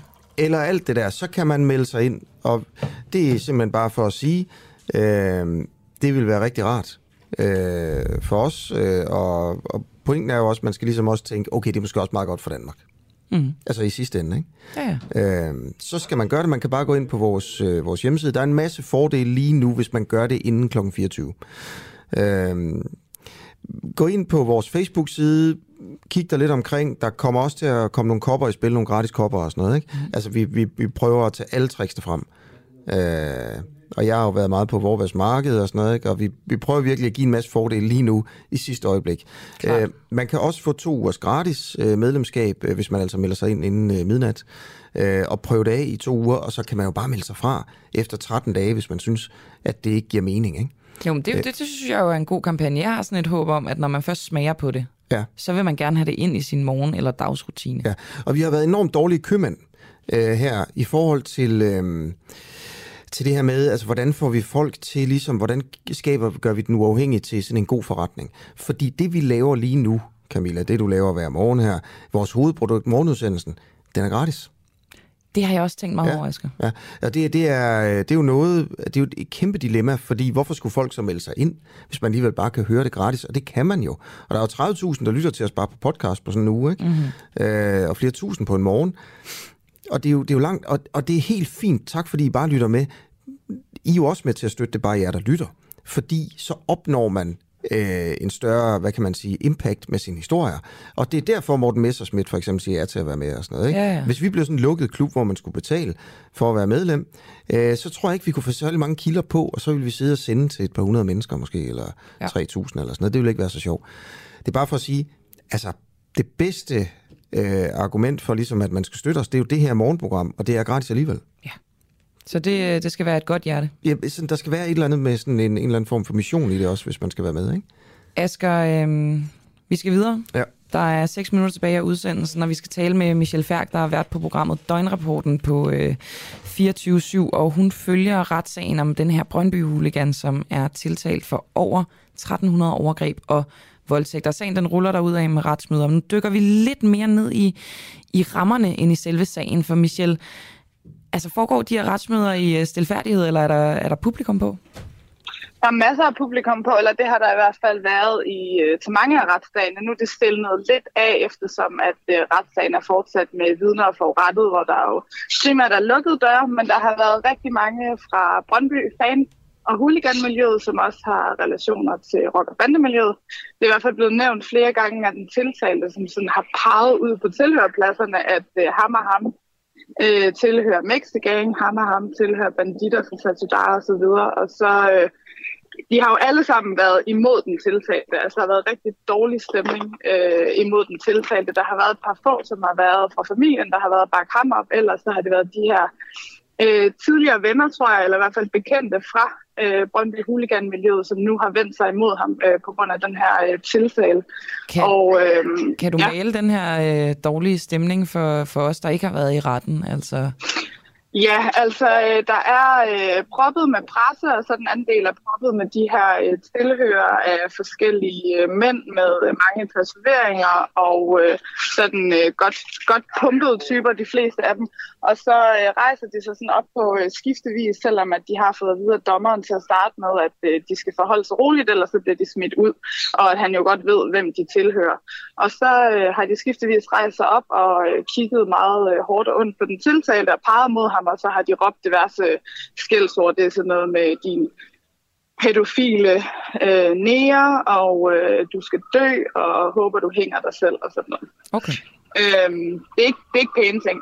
Det lyder som en, øh, en, en, en vild stemning.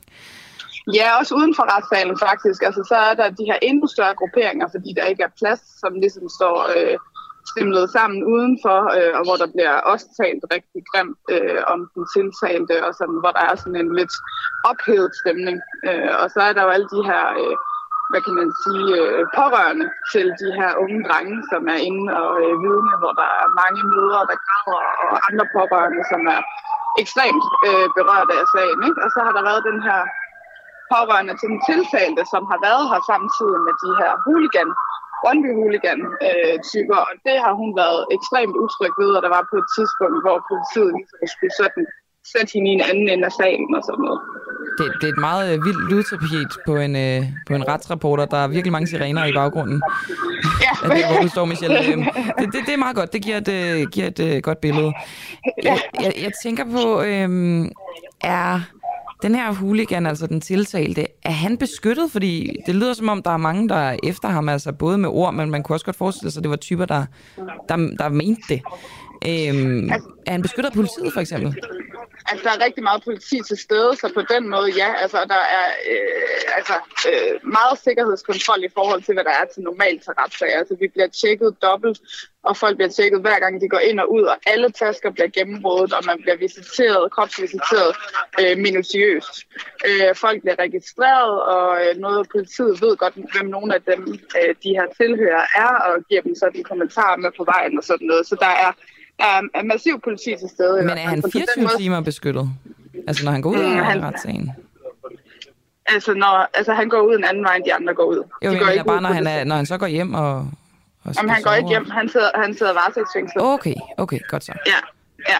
Så, øh, så på den måde tænker jeg, at han er beskyttet, men altså, sådan som folk taler om, øh, altså ikke sådan øh, direkte, men sådan til baggrund, så virker det jo som om, at øh, lige meget hvor man han befinder sig hen, så skal han ikke føle sig sikker. Okay. Jamen, det, er jo, sådan, det, er, forstår det, er jo, det er jo ret vildt. Øh, Hvornår, øh, hvornår er det sidste retsmøde? Jamen, øh, umiddelbart er det sat til den 8. juni. Det er blevet rykket frem, fordi der simpelthen øh, efterfølgende er kommet flere øh, anmeldelser. Okay. Så der er kommet fire nye forhold på, så nu er der 51 øh, forhold, så de skal også lige med. Alright. Jamen, øh, vi bliver ved med at følge det. Det gør du selvfølgelig også, øh, Michelle Færk, fordi du har været på øh, det program, der hedder Døgnrapporten, som beskæftiger meget med den her slags på, øh, på 24-7. Tak fordi du var med. Ja, tak selv. God dag. God dag. Hej. Nu løber Asger, ind, øh, Asger Jul ind i studiet igen, men vi har kun 50 sekunder tilbage. Jeg har lyst til lige at sige, at øh, ja. vi sender snyd og bedrag her klokken 9. Ja. Det skal handle om snyd med MobilePay og svindel metoder. Det kender jeg en, der er blevet mm. øh, dømt for, altså som ikke har MobilePay mere, fordi han har snydt på det. Ja, okay. Det her program, det er jo alt, alt, alt, alt, alt, alt for ukendt i forhold til, hvor godt det er. Ja, det synes Snyd jeg bedrag. Nå, ja, ja, ja, helt sikkert. Det, det er virkelig, virkelig sjovt. Både koncept og selve mm. programmet. Morten og Peter Marstal øh, står for det. Men det er kun medlemmer, der kan lytte til det. Det er rigtigt. Ja. Ja, jamen, det, er- så er der en motivation der, ikke? Jo. Asger Jul, du har siddet ved siden af mig det meste af tiden i dag. Jeg hedder Camilla Boracchi. I regien har øh, Clara Vind og Oliver Noppenau siddet, og programmet har været sat sammen af Peter Schwartz. Ja. Vi er tilbage på mandag. Ja. Tak fordi I lyttede med. Ja.